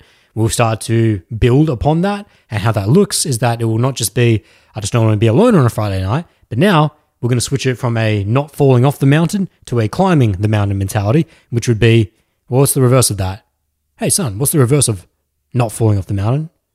What would be a climbing mentality? Oh, it's not that I just don't want to be alone on Friday night. It's that I want to have deep, meaningful, and rich experiences with members of the opposite gender on a Friday night. That's what I want. That's where I really want him. We don't need him to be there on day one, but by the end of his 30 day challenge, he'll definitely be there for sure. So we're moving towards there in terms of his mindsets, but mindset first, that's cool. That's where we're going to be guiding this ship. Now we're going to move to micro tactics of how he's going to approach the journey of social dynamics. Like I said before, the hammer has many faces. The hammer has many faces. I want day and I want night. If it's a if he's living in Australia, he's got the option to do both right now. I want day and I want night. At first, oh, at first, I would I would most appreciate if he started his journey solo. That's the best way to start. The best way is to start solo. However, the best way actually, well, the best way to start your body of work is solo. However, the the best way to just take your very first step in is under the guidance of a coach. So he's lucky because he has that in a father. So I would take him out on his first, probably for his first, just to see how he did on his first day, and then ascertain what his level of social skill set is. If we know he's a five, though, he's going to be okay. So if I know he's a five, I'll take him out for one day and just ascertain what's going on. And then I'll say, okay, you, basically what I'm saying going on there is that I just want to make sure he can do it respectfully. That when he goes out in the day and he goes out at night, that he can do it respectfully. He can be direct, he can be congruent, he can be authentic, and he gets the sand pillars in. As long as he can do those things, then he's free to go out and do cold social dynamics.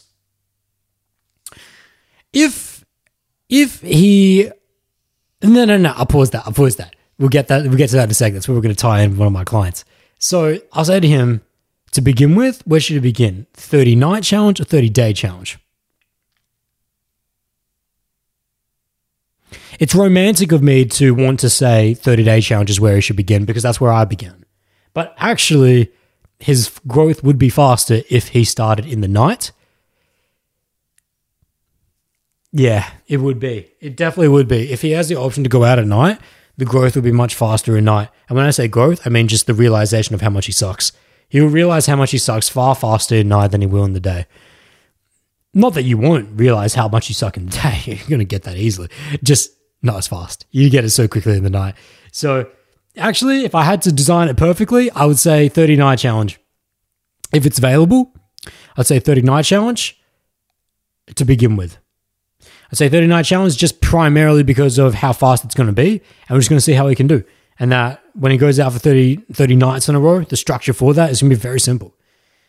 Being a five, not a particular hard case, but not particular natural either, being a five, he should be able to handle a minimum of five interactions at an absolute minimum, which is the minimum to do in the day as well.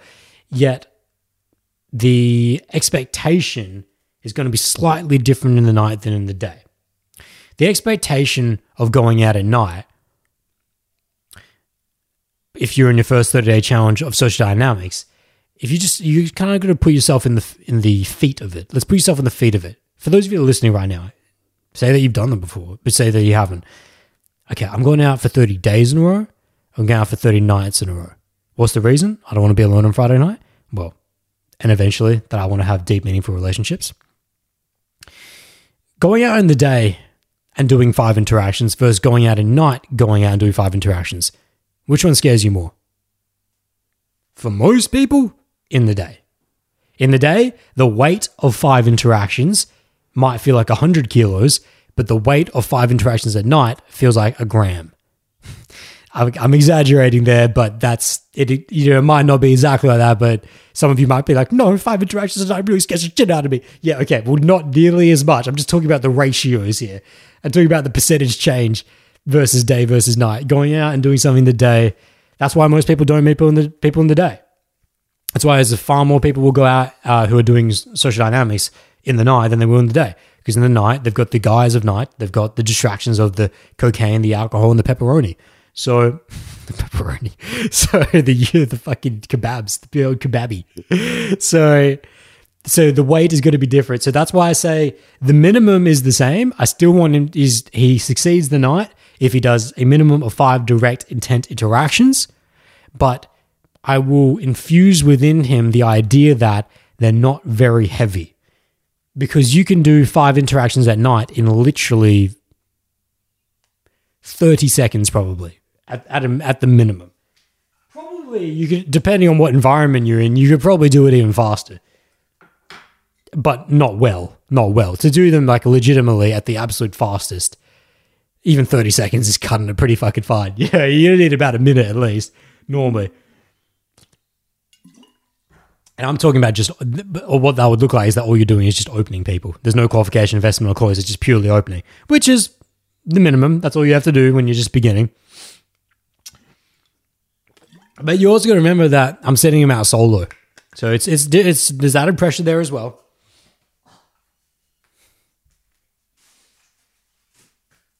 Yeah, and by the way, just keep this in mind, guys. This is a this is accounting for someone who is a five on the scale that has no other underlying deeply egoically attached limiting beliefs or negative self-perceptions right? So if you're if you have any of those then don't just apply what i'm saying. Don't take what i'm saying right now and go oh that's for me then. Oh that's what i'll do then. No no no. I'm not saying this is for you guys i'm saying that you need to take this as framework or structure and then infuse yourself and take into account all of your uh all of your factors okay so so Cinema at night going solo, if he can do 30 nights in a row, five direct and 10 interactions at a minimum, but I really put the weight on him to do more. I would say, you know, if it's my son in particular as well, which is going to kind of fuck with the analogy, is that, well, he's going to, you're going to see some bias here. I'm going to say, listen, don't come home if you haven't done at least half an hour. Like, go out for half an hour and see how many you can do in half an hour is what I'm going to say. But he's like, but dad, I thought you said you have to meet minimum five. Yeah, I'm saying meet minimum five, but listen, you're, you're, I don't want you to be, you want to be a fucking shrimp? You want to be a fucking fish? Don't be a fish.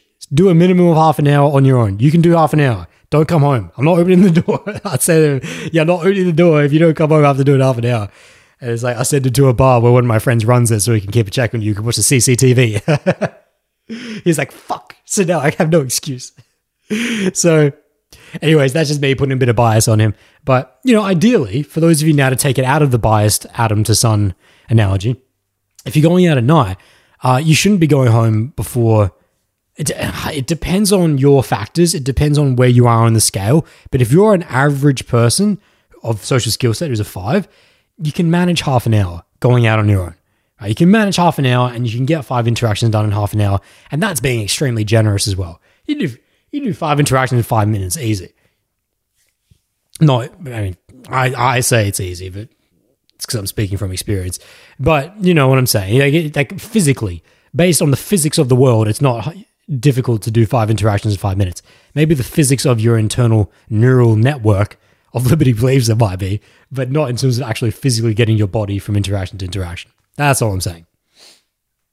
So he's going to go ahead and do that. Once he completes his first 30 night challenge, and of course, the way that a 30 night challenge works is that as you build more, com- or any 30 day challenge, of uh, deeply immersive period. It's an analysis time. It's a time in which that we're using relentless action, accurate feedback, sound guidance. Key to there, the accurate feedback. He's going to record every interaction. He's going to break them down every single night in his journal. Positives, what was good about that, improvements, what do I need to improve next time, improvements to make. Every interaction before he goes to bed must show me the journal. We'll break it down. Done. That's the ammunition for the next night and for the next night and for the next night and just builds upon each other to the point where after about two weeks, the vomiting, the nausea, the crying, that all starts to go away. And now you actually start to enjoy the process. You start going out, having fun, getting excited about it. Not that he didn't have excitement to begin with, but now it's not just excitement to be getting after it. Now it's actually, no, I'm really having fun now. It's like, no, I really enjoy the process. That's what happens when you get two weeks in, essentially. For most people, anyway. You know depending on where you are on the scale, depending on your own mental makeup, neural makeup. But for this guy, for, for a son who's five, who's five on the scale, that's definitely most likely going to be the case, as history would dictate with all my previous clients and myself. Once the 30 night challenge is done, you're going to take two weeks off. Two weeks off, and we would isolate what issues were the standouts, what really needs to be improved the most. Let's give him a couple very common ones. Let's say that Eh, his qualification could use a lot more sharpening. Let's say that he bails a little too quickly on qualification, not willing to stand the pocket.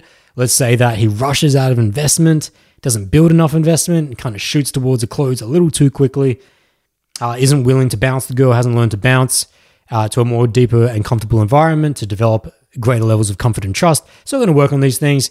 And uh, okay, let's just call it that. A little sharpening on qualification and a little more deeper into investment. That's what he's missing.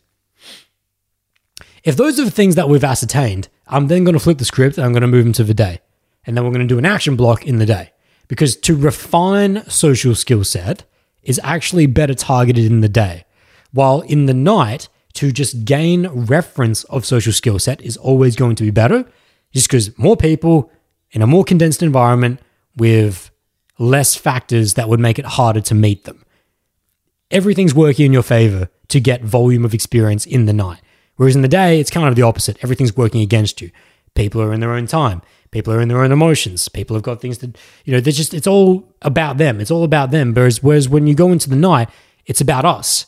No one walks into a nightclub thinking it's all about me. Okay, there's probably some tosser that does, but most people walk into a nightclub thinking, oh, let's all have a good time here. Let's everyone's here to have a good time. Have a fun good time. Yes, it's like it's always that mindset we go into a club that yeah, unless you're just a, a terrible person, no one's walking into the club thinking, no, all the fun's for me. all the fun for me. you just imagine some absolute fish who just walks into a nightclub who just looks at everyone else having fun. He goes, no, just tries to take the fun from everyone. I just love that voice as well. oh, I hope some of you guys having a good chuckle as well. Hashtag chuckle. oh, the fun's for me. I just enjoy that too much. The guy that I'm picturing is like a little hamster. Like there's a hamster of a human being who's just he's like a five foot four, pale as white, orange freckles, orange hair in a comb over, and he's got a nice buttoned up collared shirt, and he's just no, what a fun for me. imagine? Okay, we're gonna get off this. Otherwise, I'm just gonna do. I'm just gonna end this podcast now and just search for that guy endlessly for the rest of my life. oh, I have too much fun with these podcasts. Tanashi Suguru. So where was I with that? Where was I with that? Oh, the collective. The collective We're all having fun.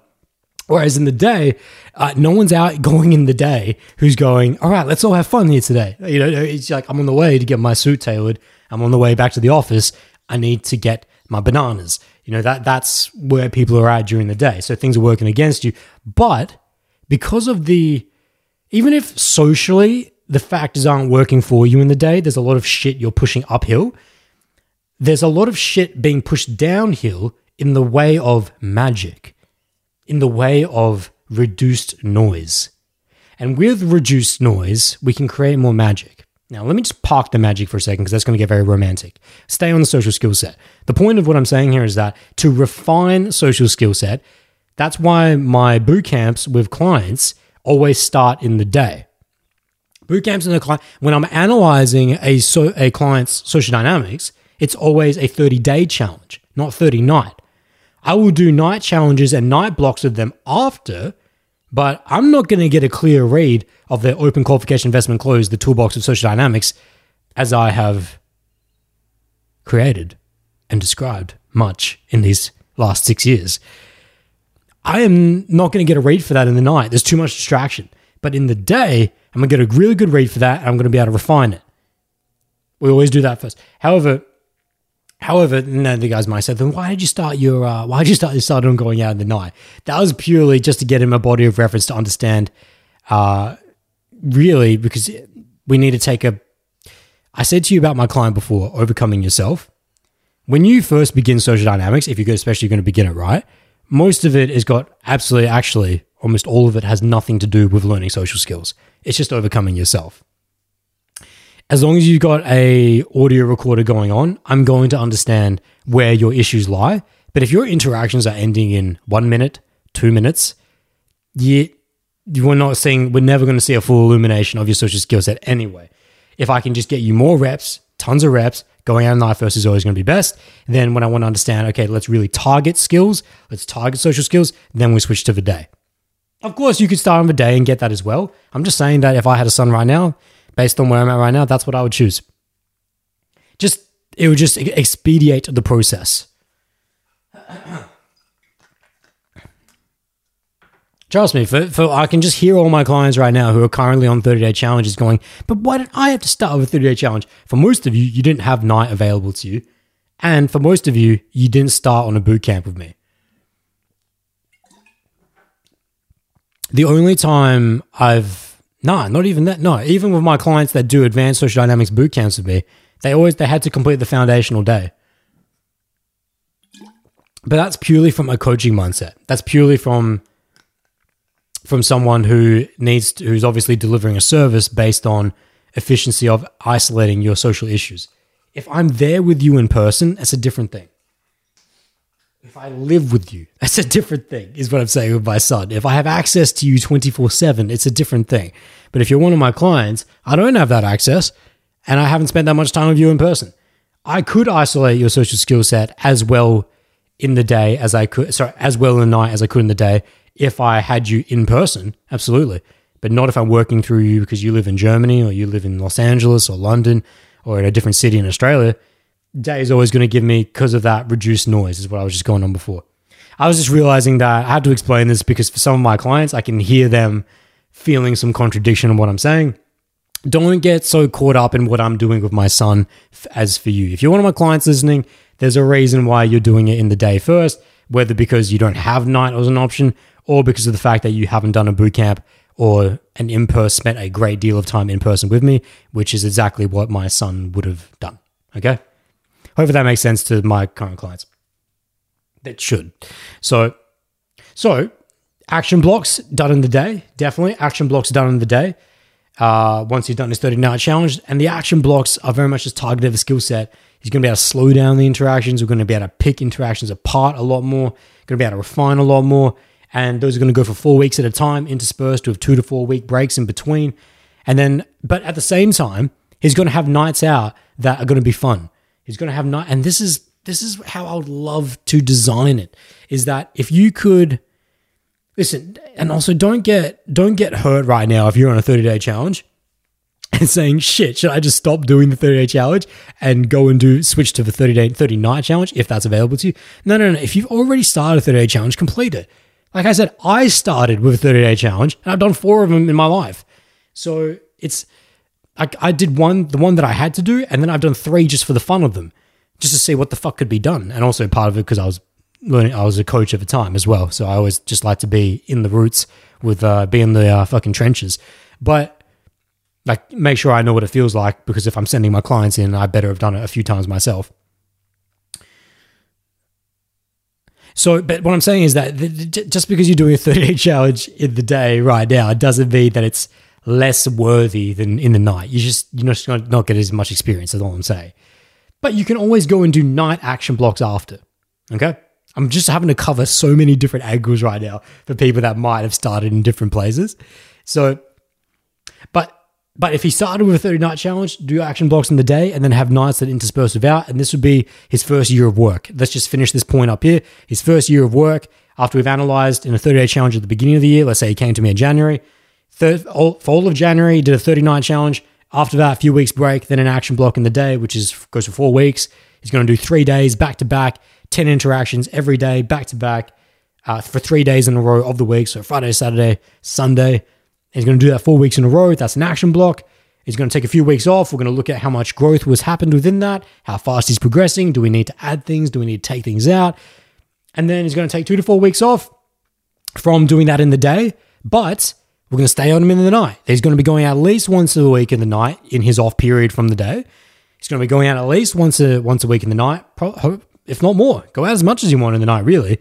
Uh, just to manage your energy levels and what else you're doing in life. Just don't have to go out for as long, but keep your beak wet, keep your goose loose in what it means to go out at night. Because, like I was saying before, that the skill set learned at night is primarily the skill set of sub communication, whereas the skill set learned in the day is primarily the skill set of conscious communication. In the day, the refinery of your conscious communication is intense. In the night, the same can be said, but for your subcoms, because the conscious comms just aren't getting through. You can't be a suave James Bond just talking it up and just diving into the depths of someone's uh, life story in the night. Not only do they not want to do that, but it's hard to do that anyway because of how loud it is. So we need to use our bodies, we need to use our eye contact, our vocal projection, the tonality of our voice more, more so than the uh, literality and the wording and the verbose, the verbality of what we are saying. It's more about just how we're communicating our energy. You learn energy in the night far more than you do in the day. And so if he can be simultaneously for the entire year, this is where we wrap this point up. For simultaneously for the year, if he can just be ebbing and flowing between refining skill set in the day and then using if you can just imagine the day is like his workshop and then the night is the field. In during the day when he goes out to work to refine his social skill set in the day that's him taking a break from the riverbank and from the hammer and just going back just taking a few steps back going back to the workshop on the riverbank and just say how can i improve the hammer how can I get a better grip on this? How can I, you know, sharpen this edge or how can I refine this and how can I smooth this out? And, you know, maybe I'll just study a little bit, a better way of swinging and, you know, just do some practice with some other things, maybe get some other minds in here. You know, it's like, it's workshopping. That's what going out in the day is like. It's workshopping because it's at a slower pace. You can't do as many interactions. 10 interactions in any given day is a lot of interactions. Depending on the city, depending on the the, the day of the week, of course. But yeah, if you live in that city, you know, if you're going to be going out and doing 10 interactions each day for three days back to back in an action block, you know, it's, it's a reasonable amount of people in the day. Not, not considering like a boot camp example where you're going to meet maybe 25 to 30 people in a day. Sometimes, sometimes more actually. If you're at my boot camp, but was I going with that?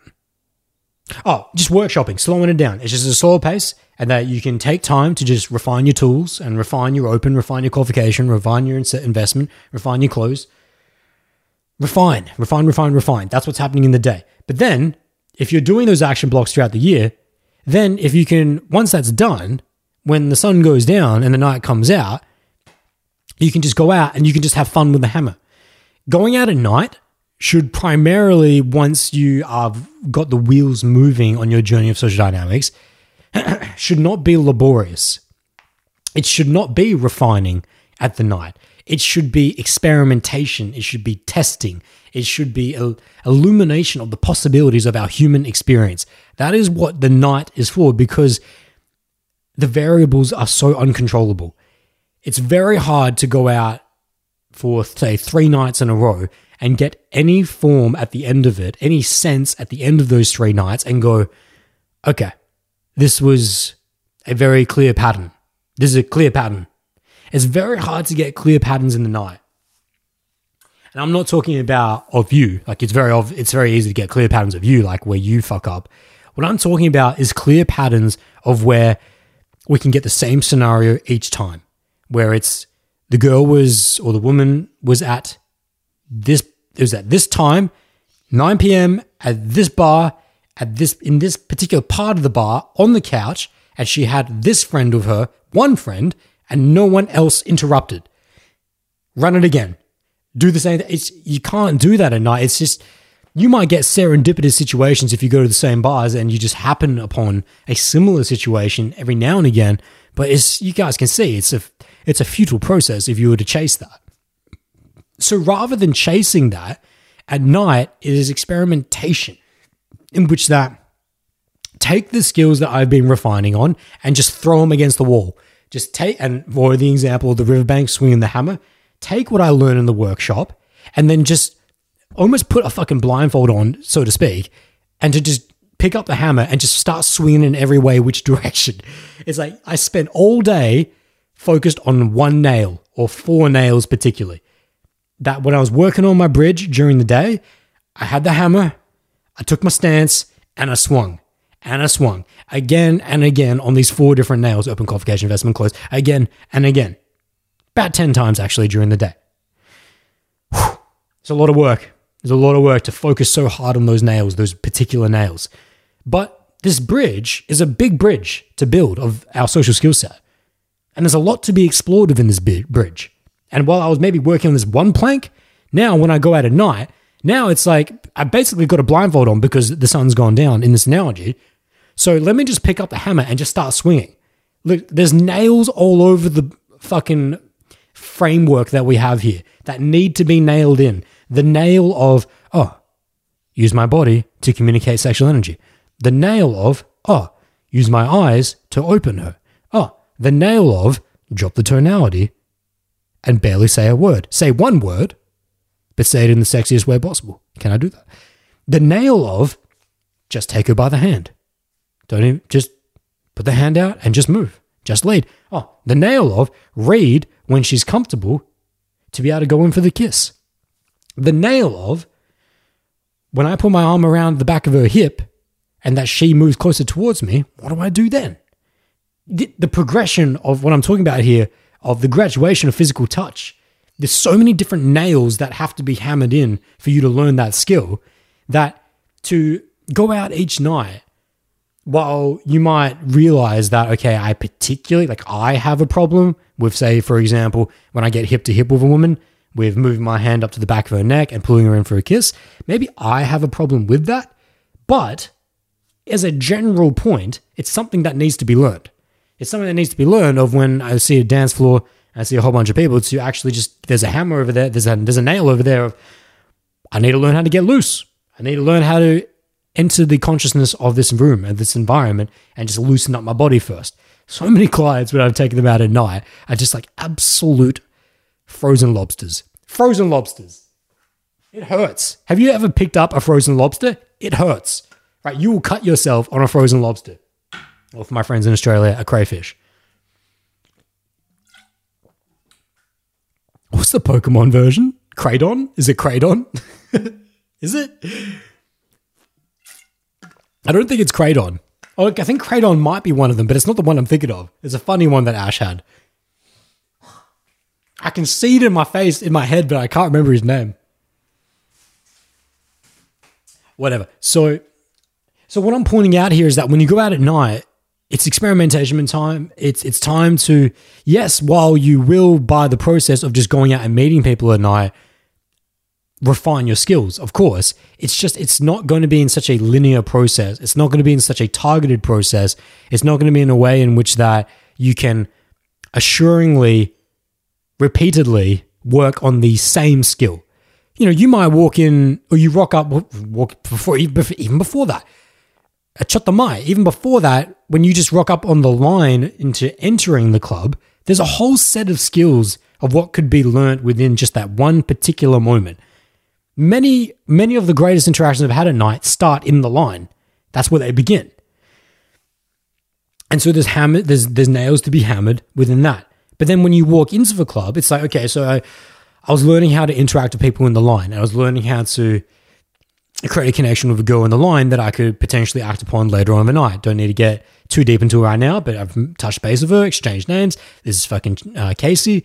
My name's that. Yeah, okay, cool. Who's your friend? All right. Introduce it to my friend. Or if I'm out there solo, about to meet my friend in there, I'll tell you, uh, you guys can meet up later. Whatever, you establish an initial connection. It's like, okay, I got that that lesson of establishing initial connection within the entry point to the venue. Great. But then the moment you enter the venue, a whole different lesson appears, which is that two absolute feisty mamas, a couple of Latinas, a couple of hot mamas are right there. And now it's like, shit, now I've got to go up and learn to interact with these two.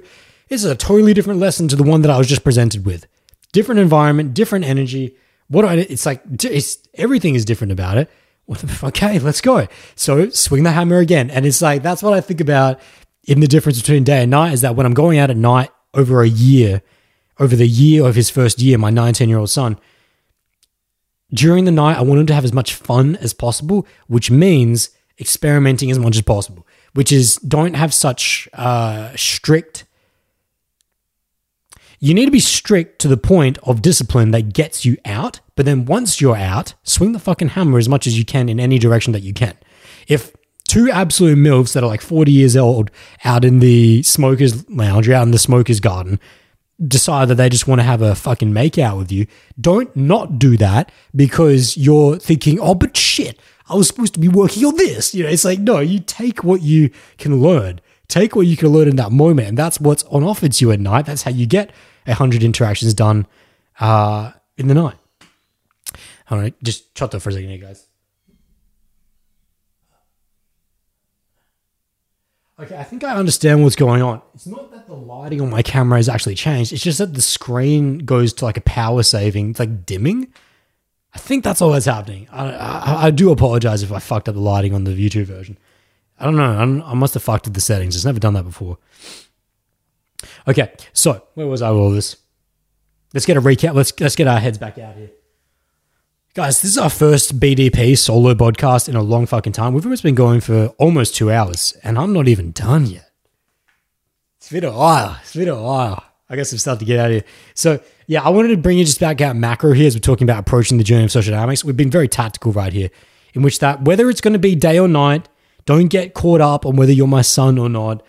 It's very much going to be based on you. If you only have day available, that's what you got. Either way, 30 day or 30 night challenge is where everyone begins. Why? Because it is the tool of analysis. It is how we are going to clear the foundations, clear the space on this riverbank to build the bridge that will get us across the river, clear the foundations in this forest to build our temple upon.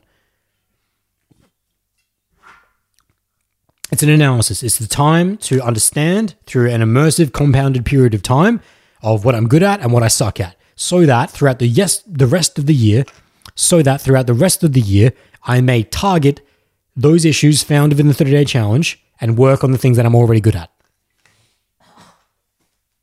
We'll do both things simultaneously.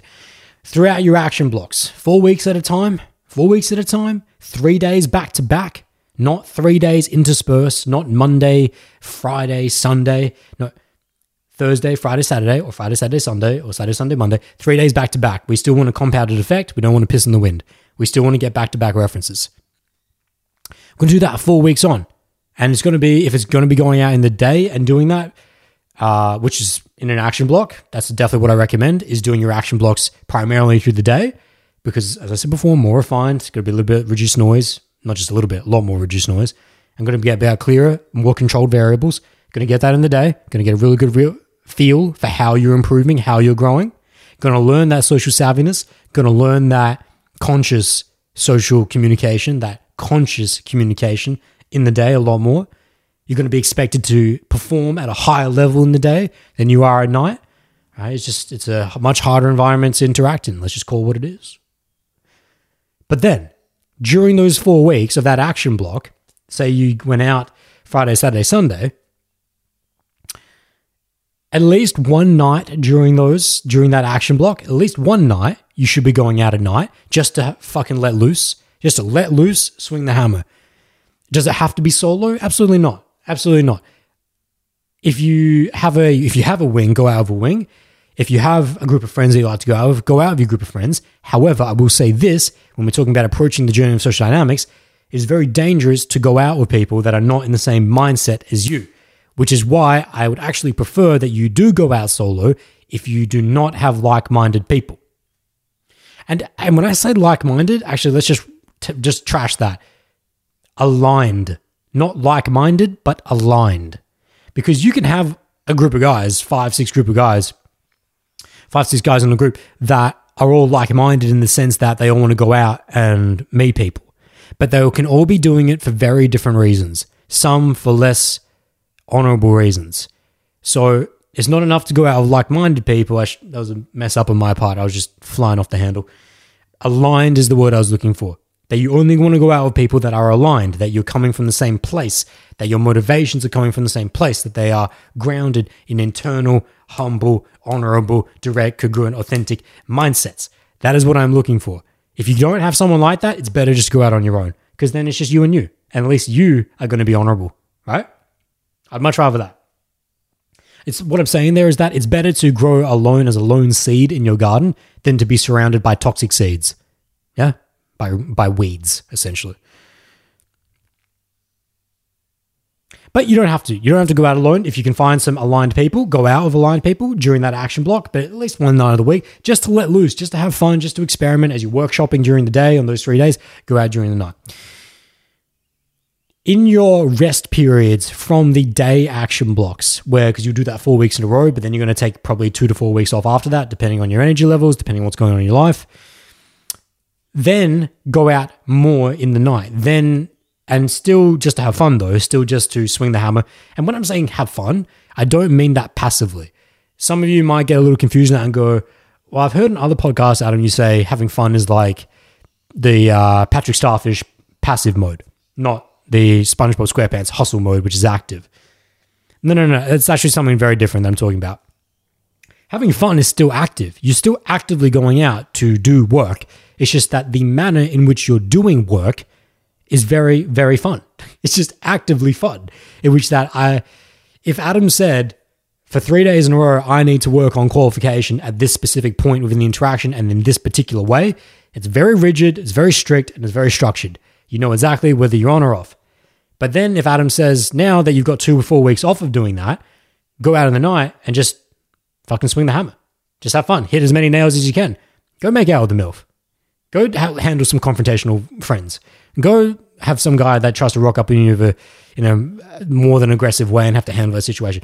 Go chill out with the fucking hostile people that bring you back and they want you to smoke weed, but you have to hold by your principles. And but then the German girl wants to suck your dick. And it's okay, just go experience everything you possibly experience, but make sure that you are focused on experiencing. It's not when you go out at night to just eh, I'm a fucking Patrick Starfish it up. I'm gonna just sit here all night and talk to one person all night, you know, or just talk to no one all night and just fucking have a drink. You know, it's not it's not that. When you're going out at night, it's still active. It's still active as you're going out. And then this just now repeats. This is just repeats throughout the year. We document your progress. We analyze your progress. We understand where you're at, what's moving well, what's not moving well. What do we need to add extra focus to? What can we loosen up on? What can I say, actually, you know what, you're pretty good at this now. Let's forget about that. And now let's focus on this. And this just goes on and on and on throughout the entire year. And then at the end of the year, we take a full scope. We take a full scope at the end of your first year of journey. By the way, guys, this all accounts for the fact that you actually did what we said you would do, that you didn't fail anywhere along the journey. Now, how likely is it that any of you won't fail on the journey? You would not be in the journey if you weren't going to fail at some point. The very nature of the journey is paved in L's.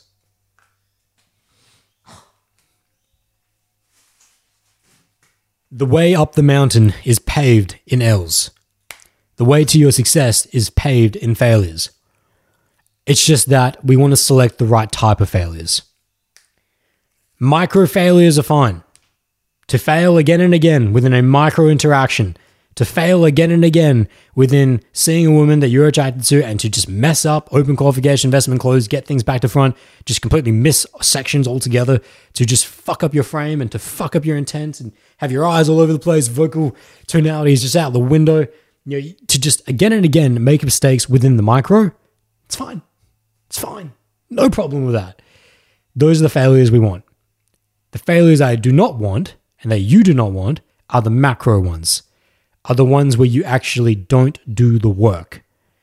The ones where you fail to do the work. It's okay to fuck up the work, but to not even engage the work, that's not okay. It's not okay because what are we here for?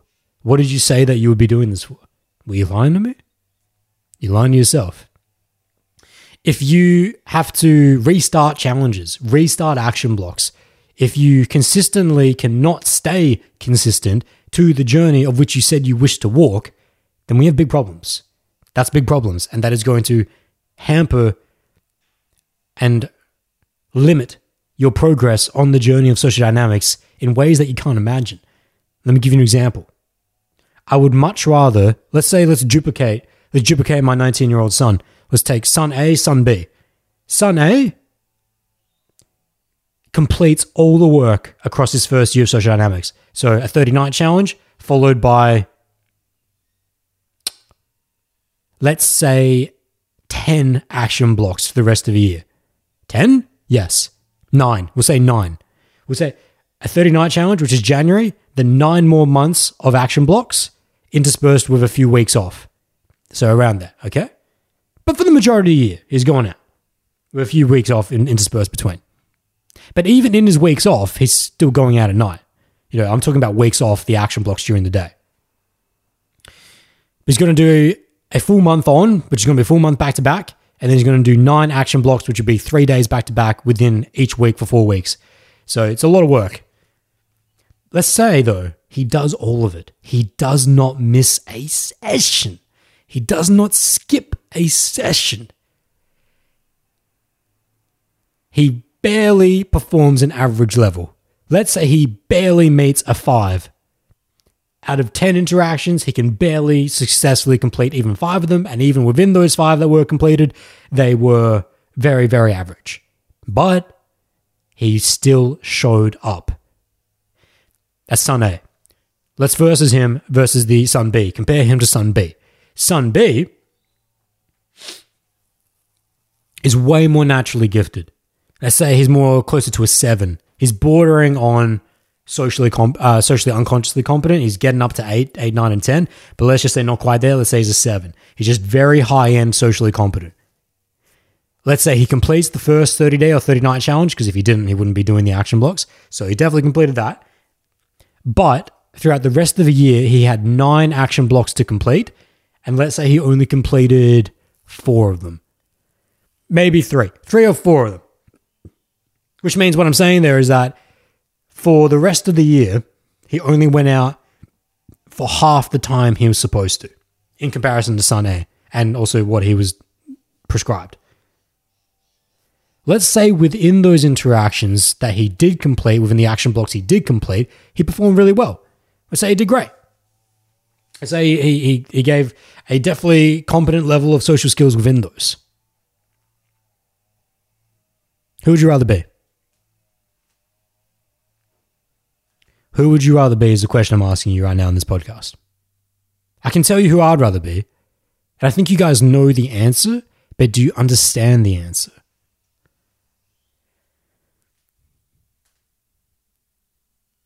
The journey of social dynamics does not end in one year. I don't care how naturally gifted you are. The journey of social dynamics extends to the rest of your life. Once you learn about what social dynamics is, there's no going back. You can't unlearn. It filters into every aspect of your life. The way that you interact with your mom, the way that you interact with your co-workers, with your co-partners, with the entrepreneurs that are working alongside you, with your clients, with the people that engage you on social media, with the old lady down the street, with the person that checked out of you at the supermarket. Your social dynamics is integral to every single aspect and moment of your waking day. The mindset and the mentality that you would approach your own development with is more important to me than how much micro growth you experienced in a one year window. The mindset that Son A has to complete the work, no matter how much adversity there was, no matter how much he sucked, no matter how much discomfort and pressure and overwhelming intensity he felt during it, but somehow still maintained the love, still maintained the love for the journey, the peace for the outcome, and the joy for doing the damn thing. He is far more likely to become a man. Son B, who fucking skipped out on half the work, yeah, but because he was more naturally predicated to being good at social dynamics, just thought it was okay, just let it slide within himself. He's going to, may more likely, he will most likely grow up to be a boy who looks like a man. The mentality is what I'm talking about. That this is why I'm so hardcore on my clients that when they skip a day on a challenge, restart, and they know it to the point where I don't even have to say it because they know that they can't come back to me and say, Hey Adam, on day nine I uh, had to fucking do this, or day nine I just didn't feel like doing it, or on day nine I just uh, you know got too much for me, so I didn't do it. But then I went back out the next day and I completed the challenge. My clients would never even think of coming back to me and saying, "Is that okay?" Because they know it's not okay because the energy that I give them is that we're training commitment, we're training mentality, we're training you to become a man. We're training you to become a respectable person, an honorable person. And an honorable person maintains their word. If you do say something, you say that you'll do it, you do it. Regardless of what you have to put up with, you do it. Social dynamics is not just about the micro interaction of who you're interacting with, right? It's who you're going to become for the rest of your life. It's who, who are you becoming? Who do you want to be? It's more important to me to just do the work. I don't care how well you perform within the work, just do it. You know why? Because the work works. For those of you that are super hard case, believe it, the work works. It might take longer for it to work because you take longer to work. That is what it is. It is what it is. If you were not born with natural presets, social skills, and you were not uh, raised in a conducive environment for social expression, it will take longer for you to work with the work. But maintain the belief that the work will work. Not only because I can tell you that, because I've worked with people that are now five years into the journey. I've worked with people that were absolute hard cases that have eclipsed themselves. I have people that were unconsciously incompetent that are now consciously competent.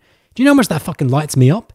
It lights me up to that's why I do what I do so passionately because I've seen people who have been unconsciously incompetent brought to the point of conscious competence and the effect that has on their lives beyond just the romance, just beyond the fact that they can go out and meet a random attractive member of the opposite gender, that now actually they have harmonious relationships with their family, that they're at peace with themselves the journey of learning social dynamics is not just coming to peace with learning how to interact with someone in front of you, it's coming to peace within yourself. To sleep well at night, knowing that I'm doing the best that I can in this life, regardless of the external measure. I found my own measure of peace. Because I knew today I had a conversation with my mum that was going to be super difficult, but I fucking handled it. Because I knew today that when I had to break up a relationship with this woman, that I did it in the right way. I fucking handled it. I did it empathetically, did it direct, congruent, authentic. And I made sure that she always felt like there was honor within it.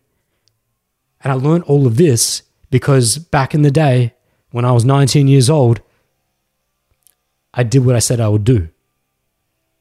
Because I had that fucking madman yelling at me saying that you finish what you start. Stay true to your word. Become honorable supreme excellence is rooted in honor, which is rooted in honesty. It's okay to suck. It's okay to be overwhelmed by the pressure of the journey, but don't demonize the journey. Don't hate the journey for it and then stop the journey because it became so overwhelming. Note that it was you that gave in to the overwhelming pressure of yourself. It was you who overwhelmed yourself. The journey itself does not care for you. The journey itself does not care for you either way. The journey does not love you. The journey does not hate you. The journey is just the journey. And the journey will always be your journey. Yes, sir! That's what I'm fucking talking about. Yes! yes! Yes, that could not have come out any better. Cut that clip up. Cut that clip up. Hmm. Oh my god. Oh wow. Jeffrey. Gets me so hyped. Now I just want to go out and just meet 30 people right now. Just five minutes, let's go. That's exactly how I feel after. Oh man. Hmm. You breathe that shit in.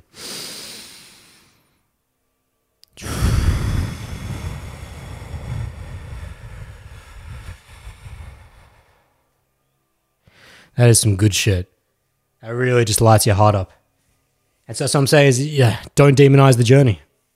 Don't demonize the journey. It's okay to to it's okay to when you someone from my client, I'm just thinking about right now, where you think that shit, I don't have that excitement, don't have that get up that you're talking about, Adam. It's okay that if it's not there in absolute drowning buckets, but there has to be a drop.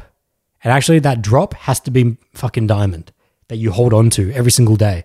That amongst all the other shit around this diamond of, oh, I'm inadequate. Oh, I suck. Oh, I can't do this well. Oh, this woman's not going to like me. Or what if this person cares? Oh, shit, my friends and family wouldn't accept this. You know, amongst all the other shit, if you have within your palm this little shining diamond that goes, but it's the work and it's the journey. And I love it because of that. And I have the joy to just be able to craft on this diamond day after day. See this diamond day after day. It's a privilege. It's gratitude. It's a rare human experience. Life is so rare. Who am I to take this for granted? There are people who don't have legs. There are people who just got blown up literally right then in some war torn conflict. You don't you don't know how rare it is to be alive right now, to be doing what you're doing, to have anything less than absolute gratitude to be able to experience this life as a mechanical, physical being is just doesn't make any fucking sense. It does not make any sense. You're so overprivileged to take for granted the fact that you could do anything right now, even just to breathe. There are people that just stopped breathing in the sec, in the two hours some that we've been doing this podcast. I, oh, what's the math? I don't know. What's the? I don't want to do the. Take me off the side. Listen, three people roughly every second die. There's three people dead. There's three people dead. There's three people dead. A lot of people die a lot of the time. The fact that you're not one of them, if you're still listening to this, brilliant. Brilliant. Act accordingly. Do what you need to do. Do what you must do. But do it in a way that you love it. If you must go out and face your inadequacies, do it in a way that you love it. If you must swing the hammer, because you know that's what you need to do to improve who you are, do it in a way in which that would not only bring joy to yourself, but that would bring joy to others. Like I said, going right back to when I was 19, I was ready to vomit, ready to throw up every single day for the first two weeks of my first 30 day challenge. But not for a second did I ever not want to bring joy to the other person. That not for a second didn't I have that little heart beating inside of me that goes, but this is fucking good. This is fucking good. Let's go. Let's go. I may not have had double lollipops, but there was a beating heart that was like, let's go. If you don't have that, don't go out. Please don't. Save everyone else the pain and save yourself the pain. You can find pain and you can do painful things in other ways. Just not that way. Not don't do it to the thing that I love. Don't treat the journey that I love with such disrespect that you would go out without that excitement and without that drive and enthusiasm to do the work for the sake of doing the work itself. Won't have it. Won't have it. Go to someone else. Go to a different coach. Go to a different coach who's all about get bitches, get money. Right? And then you can go get bitches and get money. And there are coaches that are very effective at getting bitches and getting money. But do those are those coaches are they the ones that you would want standing beside you when the hordes are at your gates? When that you have to say goodbye to your child for the last time and that your mother of children is standing there next to you crying her eyes out, but you have to suit up. You have to suit up, you have to sack up, you have to sword up and get your shield out to be able to defend this village and knowing that you're probably not going to come back. Who do you want standing next to you? The person who's get money, get bitches? Is that the person that you want? Or do you want the person that goes do the fucking work and enjoy the work for itself? Engage in a process, swing the hammer for the sake of swinging the hammer itself. Honorable, excellence. It's okay if you suck day after day. Show up. Fucking show up. Even if you suck, show up. Because one day, if you show up enough, you'll either die first, you either succeed first or you die trying. If one day, one day, if you live long enough, but you keep showing up, you will succeed or you die after that. One of those two things is going to happen succeed first or die trying. I'll either succeed first or I'll die trying. I've been saying it to myself for years and years and years. You either succeed first or you die trying. And that's where the excitement comes from, which is that, hey, there's actually a chance that I might succeed just as long as I fucking show up.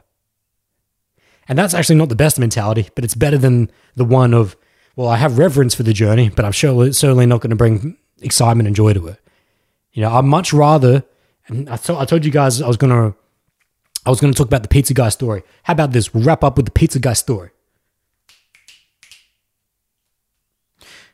I've mentioned the pizza guy story many times in this podcast. Not in the once, once or twice in social Q and A live, but I've done an entire video on the pizza guy story.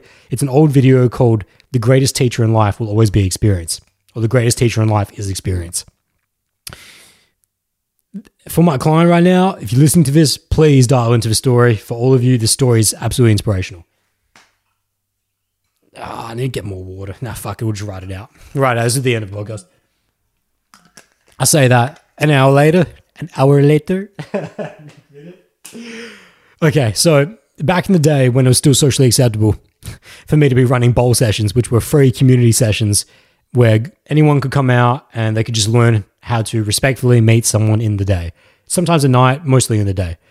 Oh, actually, we did quite a few night bowl sessions. Actually, what am I, talk- what am I talking about? We did a lot of night night sessions. It's just that my memory of them is mostly in the day. Uh, I'm not sure. Or probably because I did a lot of them myself in the day, but most of the ones done at night was when Jordan was still around. So, anyways, this was the hypest of the hypest one I had ever run, which is there was at least 20 guys. There might have been more at the beginning, maybe 25, but then a few of them had to peace out during the session. This is in Melbourne. This is on State Library. We meet up, and all these guys are showing up. I just done a seminar uh, the night before, which went for like five hours or something, at the Transformation Tribe, I believe is what it was called back then. Not sure if it's still run, but shout out to Dan if you're still running it. And and uh, a lot of those guys came out, and a lot of guys that weren't at that seminar came out anyway. And we did a bowl session, right? In the bowl session, Chenny, shout out to Chenny, Ledge, he was there. He brought along one of his friends.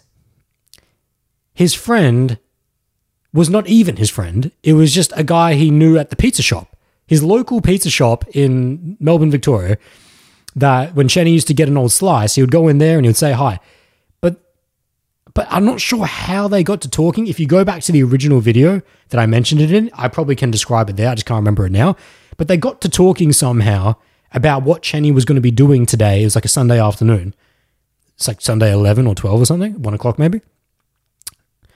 And he just said, "Hey man, I'm I'm going to meet this uh, guy called Adam, and he's gonna, you know, we're just gonna go out. We're just gonna meet some people. Do you want to come along?" He basically that's all he told him. I think very little. Told him very little about it. This guy that who's just serving him at the pizza shop. And he's like, sure, I'll come, I guess. Why not?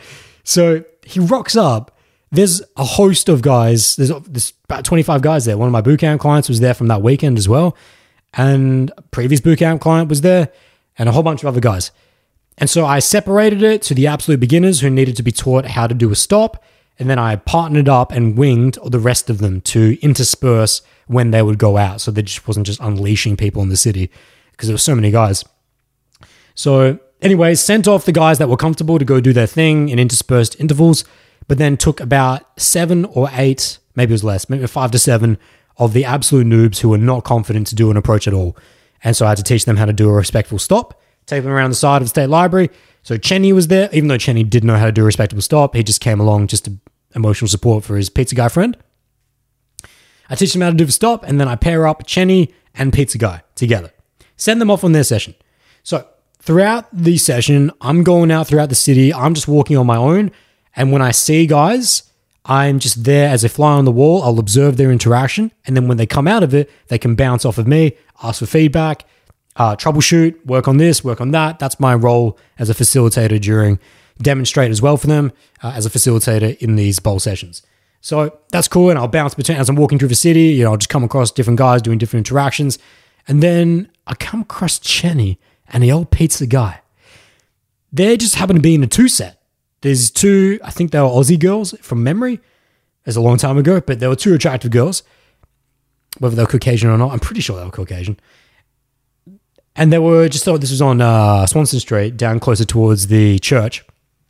And they'd stop them right there, directing them all. Hang on a second. Someone's, I think someone's coming in. Okay, my friends, we're back. You likely didn't hear my interaction with the gardener because there's a, there's a balls up. Uh, he's not, he's supposed to text me. I didn't realize it was coming today. It's okay. Anyways, getting back on here. Pizza Guy story. Two attractive girls with Chenny. It's a four set, essentially. But listen, Chenny likely opened the interaction, but Pizza Guy was in. Like he was interacting with the girl that he was interacting with uh, exquisitely exquisitely, as if this is something that he just does all the time. Like he's super comfortable. He's having a great time. They're all laughing. I can hear a lot of laughs. By the way, I'm just on a bench to the side. I'm listening to it. And the only thing that they were missing was just the instant date. That, of, which is totally understandable, is probably one of the first interactions of the day for them, if not the second or third. And these girls were loving it. They definitely would have been down to go for a quick walk, go for a coffee. They weren't ready for it. That's fine. But they were having a great interaction. And it ends. It goes for a few minutes. It ends. I come out and he's fucking hyped. He's absolutely hyped. He's having a great time. He doesn't know what's going on, but he said Chenny, Chenny just said just come in in a couple seconds. He came in. It was amazing. So, anyways, I leave them. I go help out other people in the session. A lot of stragglers, a lot of guys that are struggling, a lot of guys that are doing great. Uh, whatever. Moving on from the session. Getting to the end of it now. We do a group breakdown where everyone just sits in a circle Flagstaff Gardens. Still see it to this day. And and we go around the circle and everyone just gives their general thoughts on how they think they went, you know, positives, improvements to make type thing, going around the circle. Before we got to Pizza Guy, there were a few hard cases before that that really struggled, that said they just were just so stuck in their mind, just struck with fear. And a lot of these guys were not day one beginners. A lot of these guys had been in the quote unquote journey for quite some time and just really just had a bit of a shit, bit of a shit day, uh, shit performance, shit performance. But then when we get around the circle, and there's a couple of good stories in between there, but there was a lot of guys that had reported that they really struggled. As we get around, so we get around a pizza guy. And you know what he has to say? He goes, guys, I don't know what this is. I don't know. I don't even know who Chenny was coming into this. I certainly don't know Adam, but I'm so grateful to you, Adam, for running the session because I had a time of my life. It was amazing. Uh, it was so good just interacting with people and his just overall energy. Of course, I'm just getting putting words to his energy. It's years and years ago. If you go back to the original video, you'll probably get his definite words. But this was his energy, which is that I was just so grateful to be doing it. It's like it was such a good time. I didn't really know what I was doing. I'm sure I could have done a lot better, but it's amazing that you could just go up to human beings and just interacting with them. That was his energy. It was just, it was gratitude and joy for the process. He had a much better day than most of the other guys there who had been doing it for way longer. That he hadn't even been doing it.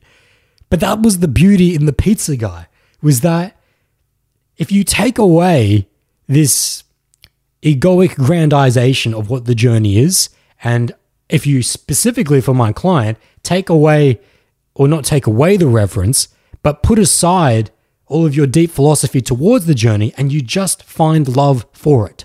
You just find love for the journey. You just pizza guy, which is that I'm just going to go out and have a great time meeting people. If your journey is rooted in that, which is what that is to say, is that it's rooted in the joy for it, the joy for doing the damn thing. If your journey is rooted in that, you can build deeper philosophy around that. You can build reverence around that. You can build all the other things we've talked about, the supreme excellence and the honor around that. But at the core, it should always just be a love for doing the damn thing.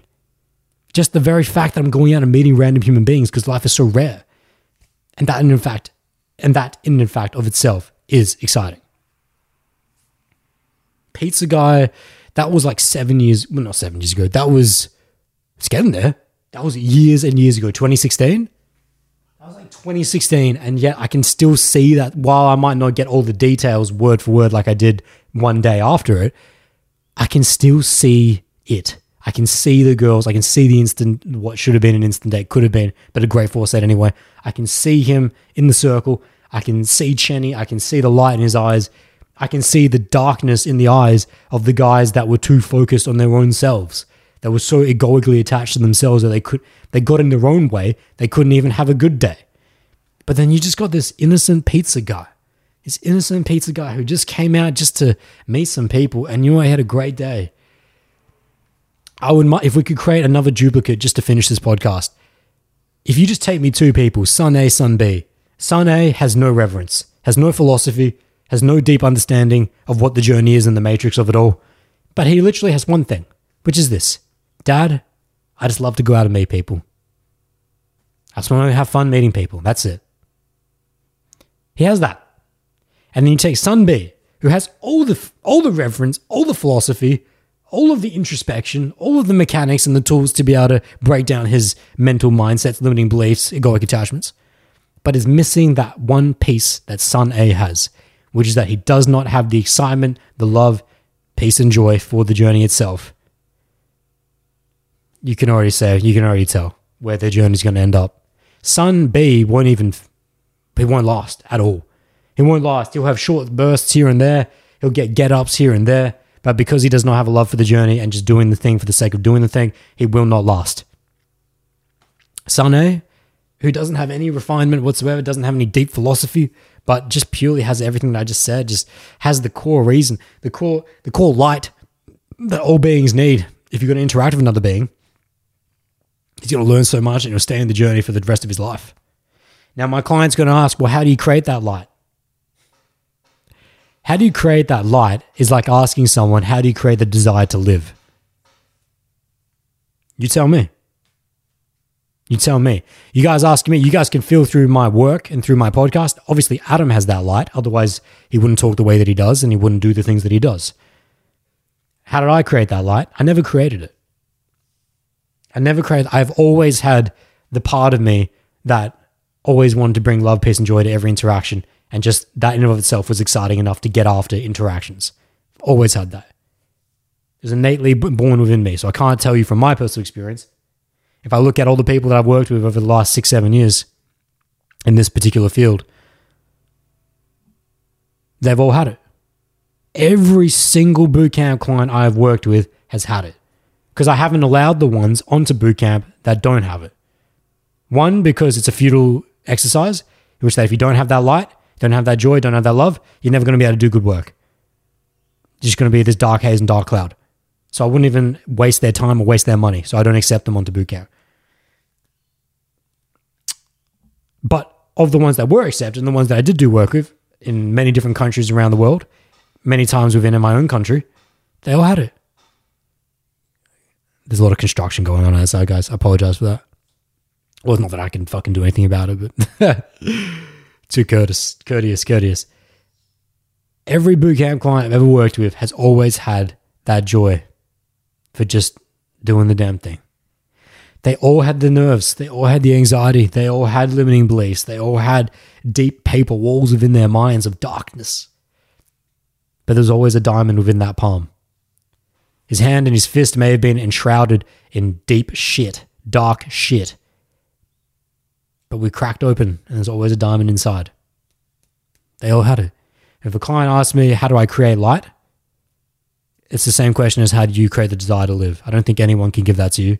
I don't think anyone can give you a roadmap or a tool to help you to desire to want to engage human beings for the sake of just engaging them, to have love and joy, to engage in such a beautiful process. No one can give that to you. It's the same way in which that I always say to people, the number one thing I can't teach you in the world of social dynamics is intent. I can't give you the intent to want to be there.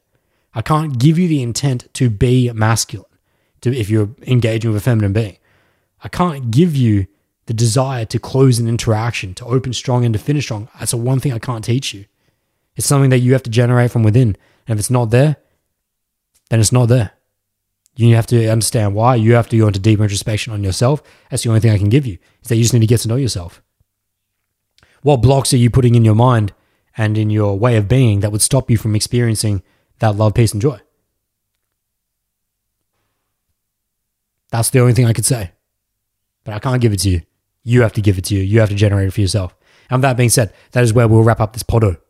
Ah, the old Potto. Haven't said that word in a long fucking time. It's good to be back on the Bordeaux Potto. So,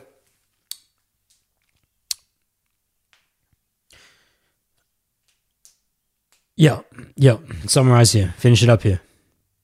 How to approach the journey of social dynamics. Keep it simple, my friends. Refine it. Refine it down to the basics, in which it's just about doing the work, having love and peace and joy for the work itself. Combine three keys relentless action, accurate feedback, sound guidance. Do the work. It always comes back to do the work. But you do the work in a way that you love it, even if you hate it during the time during the moment. Because yeah, the pain is the pain. But you gotta learn to love the pain. You gotta learn to love the sting with a smile. That's where we'll wrap up this podcast. So I thank you guys so much for listening, watching if you're here on YouTube. If you could, drop a thumbs up on the video down below. Drop me some comments. Any big bigs, any big truths, big thoughts, drop them in the comment section. I always come back and respond.